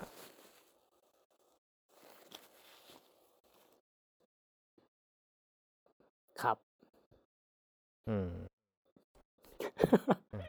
เรามาไกลเหมือนกันนะครับ ครับครับดีครับพูดหลายเรื่องมาก ดีครับ ก็ก็ก็รู้สึกว่าคือจริงๆอะถ้าเราเป็นนักเรียนหรือว่าเป็นคนที่อาจจะไม่ไม่ได้เข้าใจในงานสถาปัตย์หรือว่าแวดวงนี้มากเนี่ยก็ ก็ก็คิดว่างานสถาปัตย์มันก็จะมีแค่สถาปนิกกันเนาะใช่ไหมแต่ว่าพอพอเรามาอยู่ใน field เนี้ย พอพี่หลุงมาอยู่ใน field เนี้ยพี่หลุงก็พอเข้าใจว่าเฮ้ยจริง ๆอะไอ้ความรู้ทางสถาปัตย์มันเป็นแค่ มันเป็นแค่พื้นฐานให้เราไปอืมพกติดตัวเอาไปใช้ทำงานต่ออย่างเงี้ยแล้วเราพูดอย่างนี้ได้ไหมใช่เลย พูดถูกเออต้องเลย แล้วเราคือตอนนี้พี่หลวงอืมก็คือทำคือใช้ความรู้ทางด้านไอ้ดีไซน์ที่เราเรียนมาก็คือทำทั้งภูมิสถาปนิกทำทั้งเรื่องดิ้งดีไซน์เนี่ยซึ่งจริงๆมันก็คือคือเนื้องานมันอาจจะคนละแบบกันแต่ว่าไอ้พื้นความรู้ที่เรามีมันก็คือเอาไปใช้ไปใช้ต่อยอดในแต่ละงานได้เหมือนกัน อย่างนี้ ใช่ไหมครับเฮ้ยหรือ หรือจริง ๆ แล้วเราเราจบเราเพิ่งจบ MBA มานะ ก็อยากจะไปทำ marketing เหมือนกัน ซึ่งเพราะว่าเรียนสถาปัตย์มาเนี่ย สร้างให้เกิดนิสัยที่อยากจะเข้าใจเอ่มสิ่งที่เรากำลังทำอยู่ครับอยากจะเข้าใจ owner เจ้าของอยากจะเข้าใจสภาพแวดล้อมต่างๆทำให้เกิดนิสัยเนี่ยคล้ายๆ marketing นะครับ เหมือนกับเป็นเป็นอาชีพ marketing เลยอืมก็คือการเข้าใจลูกค้านะครับ ก็คือการออกแบบว่าจะไปหาเข้าหาลูกค้ายังไง จะเพิ่มยอดขายได้อย่างไร มันก็เหมือนสถาปนิกนี่แหละ ว่าจะสร้างบ้านเนี่ยออกมายังไงกับลูกค้าคนนี้นะครับอืมเป็นความคิดเดียวกันเลย เพียงแต่ว่าเทคนิคมันไม่เหมือนกัน แล้วก็ผมคิดว่าการที่เรียนสถาปัตย์เนี่ยก็ช่วยให้เกิดให้เรามีจินตนาการนะครับ เราอาจจะคิดไม่เหมือนคนอื่น แต่ผมว่าเป็นสาขาวิชาที่แปลกดีนะครับ คือถ้าเป็นวิศวะเขาก็จะเฮ้ยจะต้องทำอย่างนั้นอย่างนี้เป๊ะๆพลิกแบบนี้ตลอดนะครับใช่คือแต่คือพอเป็นของเราเนี่ยอืมของเรานี่มันไม่เป๊ะนะครับ มันก็มันจะมีไหลลื่นมีช่องว่างเหมือนเป็นน้ำนะครับ แล้วก็แปลกมาก คิดว่าเป็นอาชีพที่แปลก เป็นสาขาวิชาชีพนะครับ ที่แปลกนะครับอืมซึ่งใครที่เรียนอยู่ก็คิดว่า แนะนำว่าให้ตั้งใจเรียนต่อไปนะครับ มันก็ยังมีอะไรให้เรียนรู้อีกเยอะ อืมมีอะไรให้เรียนรู้อีกเยอะ ใช่เลยครับ ครับ ก็เที่ยงคืนแล้วอะก็พี่สรุปคร่าวๆ พี่หลุงสรุปสิ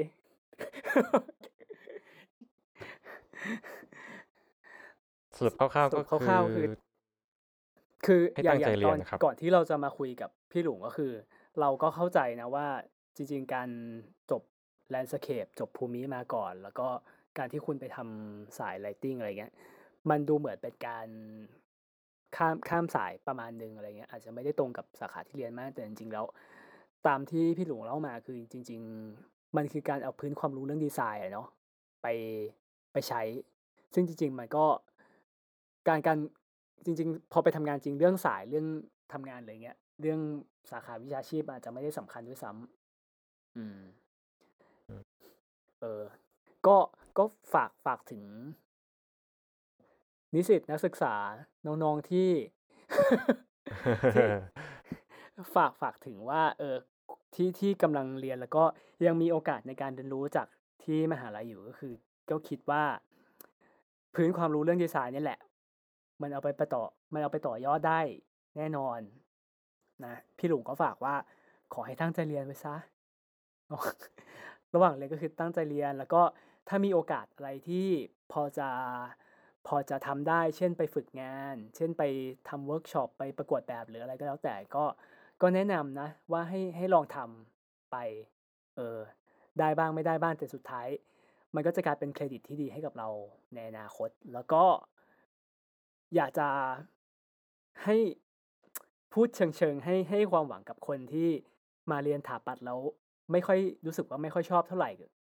ก็อยากจะบอกว่าจริง ๆ แล้ว ถ้าคุณจบมาแล้ว ในตลาดงานน่ะ มันยังมีสาขาวิชาย่อยๆ อื่น ๆ อีก เยอะมากเลยนะ ที่มันเอาความรู้ทางถาปัดเนี่ย ไปทำงานได้ อย่างสมมุติอย่างพี่หลวงก็คือ มีความรู้เรื่องดีไซน์มาก่อนเรียนเรื่องดีไซน์มาแล้วสุดท้ายก็คือไปทำภูมิก็ได้ไปทำไลติ้งไปทำอะไรอย่างงี้ก็ได้ ใช่ไหมล่ะ เออ มันก็ไม่ได้จำกัดแค่ว่าคุณจบถาปัดผังเมืองมาต้องไปทำผังเมืองอย่างเดียว คุณจบอ่าถาปัดอินทีเรียมาต้องไปทำอินทีเรียอย่างเดียว เพราะว่าสุดท้ายแล้วในตลาดงานจริงๆอะมันต้องการคนที่มีความรู้หลากหลาย ซึ่งการมีพื้นความรู้เรื่องดีไซน์ แล้วไปทำงานต่อยอดอื่น ๆ ได้อะมันก็เป็นเป็นเรื่องที่เป็นเป็นเรื่องที่เป็นเรื่องที่ดีเออแล้วจริงๆมันเอาไปต่อยอดได้หลายอย่างด้วยแหละไอ้พื้นความรู้เรื่องดีไซน์ที่เราเรียนมา อืม มันอาจจะไม่ได้แบบ practical ในตลาดงานได้ร้อยเปอร์เซ็นเอาไปทำงานได้ร้อยเปอร์เซ็นแต่ว่าสุดท้ายแล้วอะคุณก็ยังไงสุดท้ายคุณก็ต้องไปเรียนรู้จากจากงานจาก process ในตลาดในวิชาชีพจริง ๆ อีกที แต่ว่าขอให้พี่หลุง confirm หน่อยได้ไหมครับว่าพื้นความรู้เรื่องถาปัดเนี้ยมันเอาไปใช้ได้จริง ๆ ใช่ไหมครับ อืมพูดอะไรวะเนี่ย เออ นั่นแหละเออก็ใช้ได้ทุกอย่างแหละครับ จริงๆ แล้วก็เป็น basic เป็นพื้นอืมฐานมัน คล้ายๆ marketing ครับเราเข้าใจอืมเขาไหม ถ้าเราไม่เข้าใจเขาอะมันก็ทำบ้านออกมาไม่ได้นะครับ owner ก็คงไม่โอเคนะครับ ก็เหมือนกันก็เหมือน marketing ถ้า marketing ไม่เข้าใจลูกค้า ยอดขายก็ไม่มา เหมือนกัน อืมใช่นะครับ ครับ ก็วันนี้ก็ขอบคุณพี่หลุงนะครับ ที่มาแชร์ครัปบระสบการณ์แล้วก็ เล่าอัตชีวประวัติคร่าวๆของตัวเองนะครับ ก็หวังว่าคนที่ฟังอยู่นะครับ จะได้เรียนรู้อะไรจาก case study ของพี่หลวงไว้บ้างนะครับ ว่าคือการเรียนถาปัดเนี่ยมันไม่ได้สิ้นหวังขนาดนั้น มันมีทางให้ไปอืมต่อได้ ถ้าเราเป็นคนที่มีความใฝ่รู้ใฝ่เรียนมากพอ แล้วก็มีความพยายามมากพอนะครับ ก็ขอขอบคุณพี่หลวงนะครับ ที่มาแชร์ประสบการณ์วันนี้ ขอบคุณขนะอบครัคุบณขอบมากคุณนะคอ้นรัเหมือนกันบนะครับ ไว้คราวหน้าชวนมาได้นะครับ ถ้ามีเรื่องไหนน่าสนใจ เฮ้ย มีมีอะอยากชวนอะ คุยเรื่องอะไรดีคราวหน้าอ๋อเป็นเรื่องการเรียนไหมทำไมเด็กถึงหลับในห้องเรียน อ่าได้ได้ได้ได้งั้นวันงั้นวันนี้ขอขอขอลาไปก่อนนะครับ ครับ สวัสสวัสดีดีนะคครัรับบสวัสดีครับ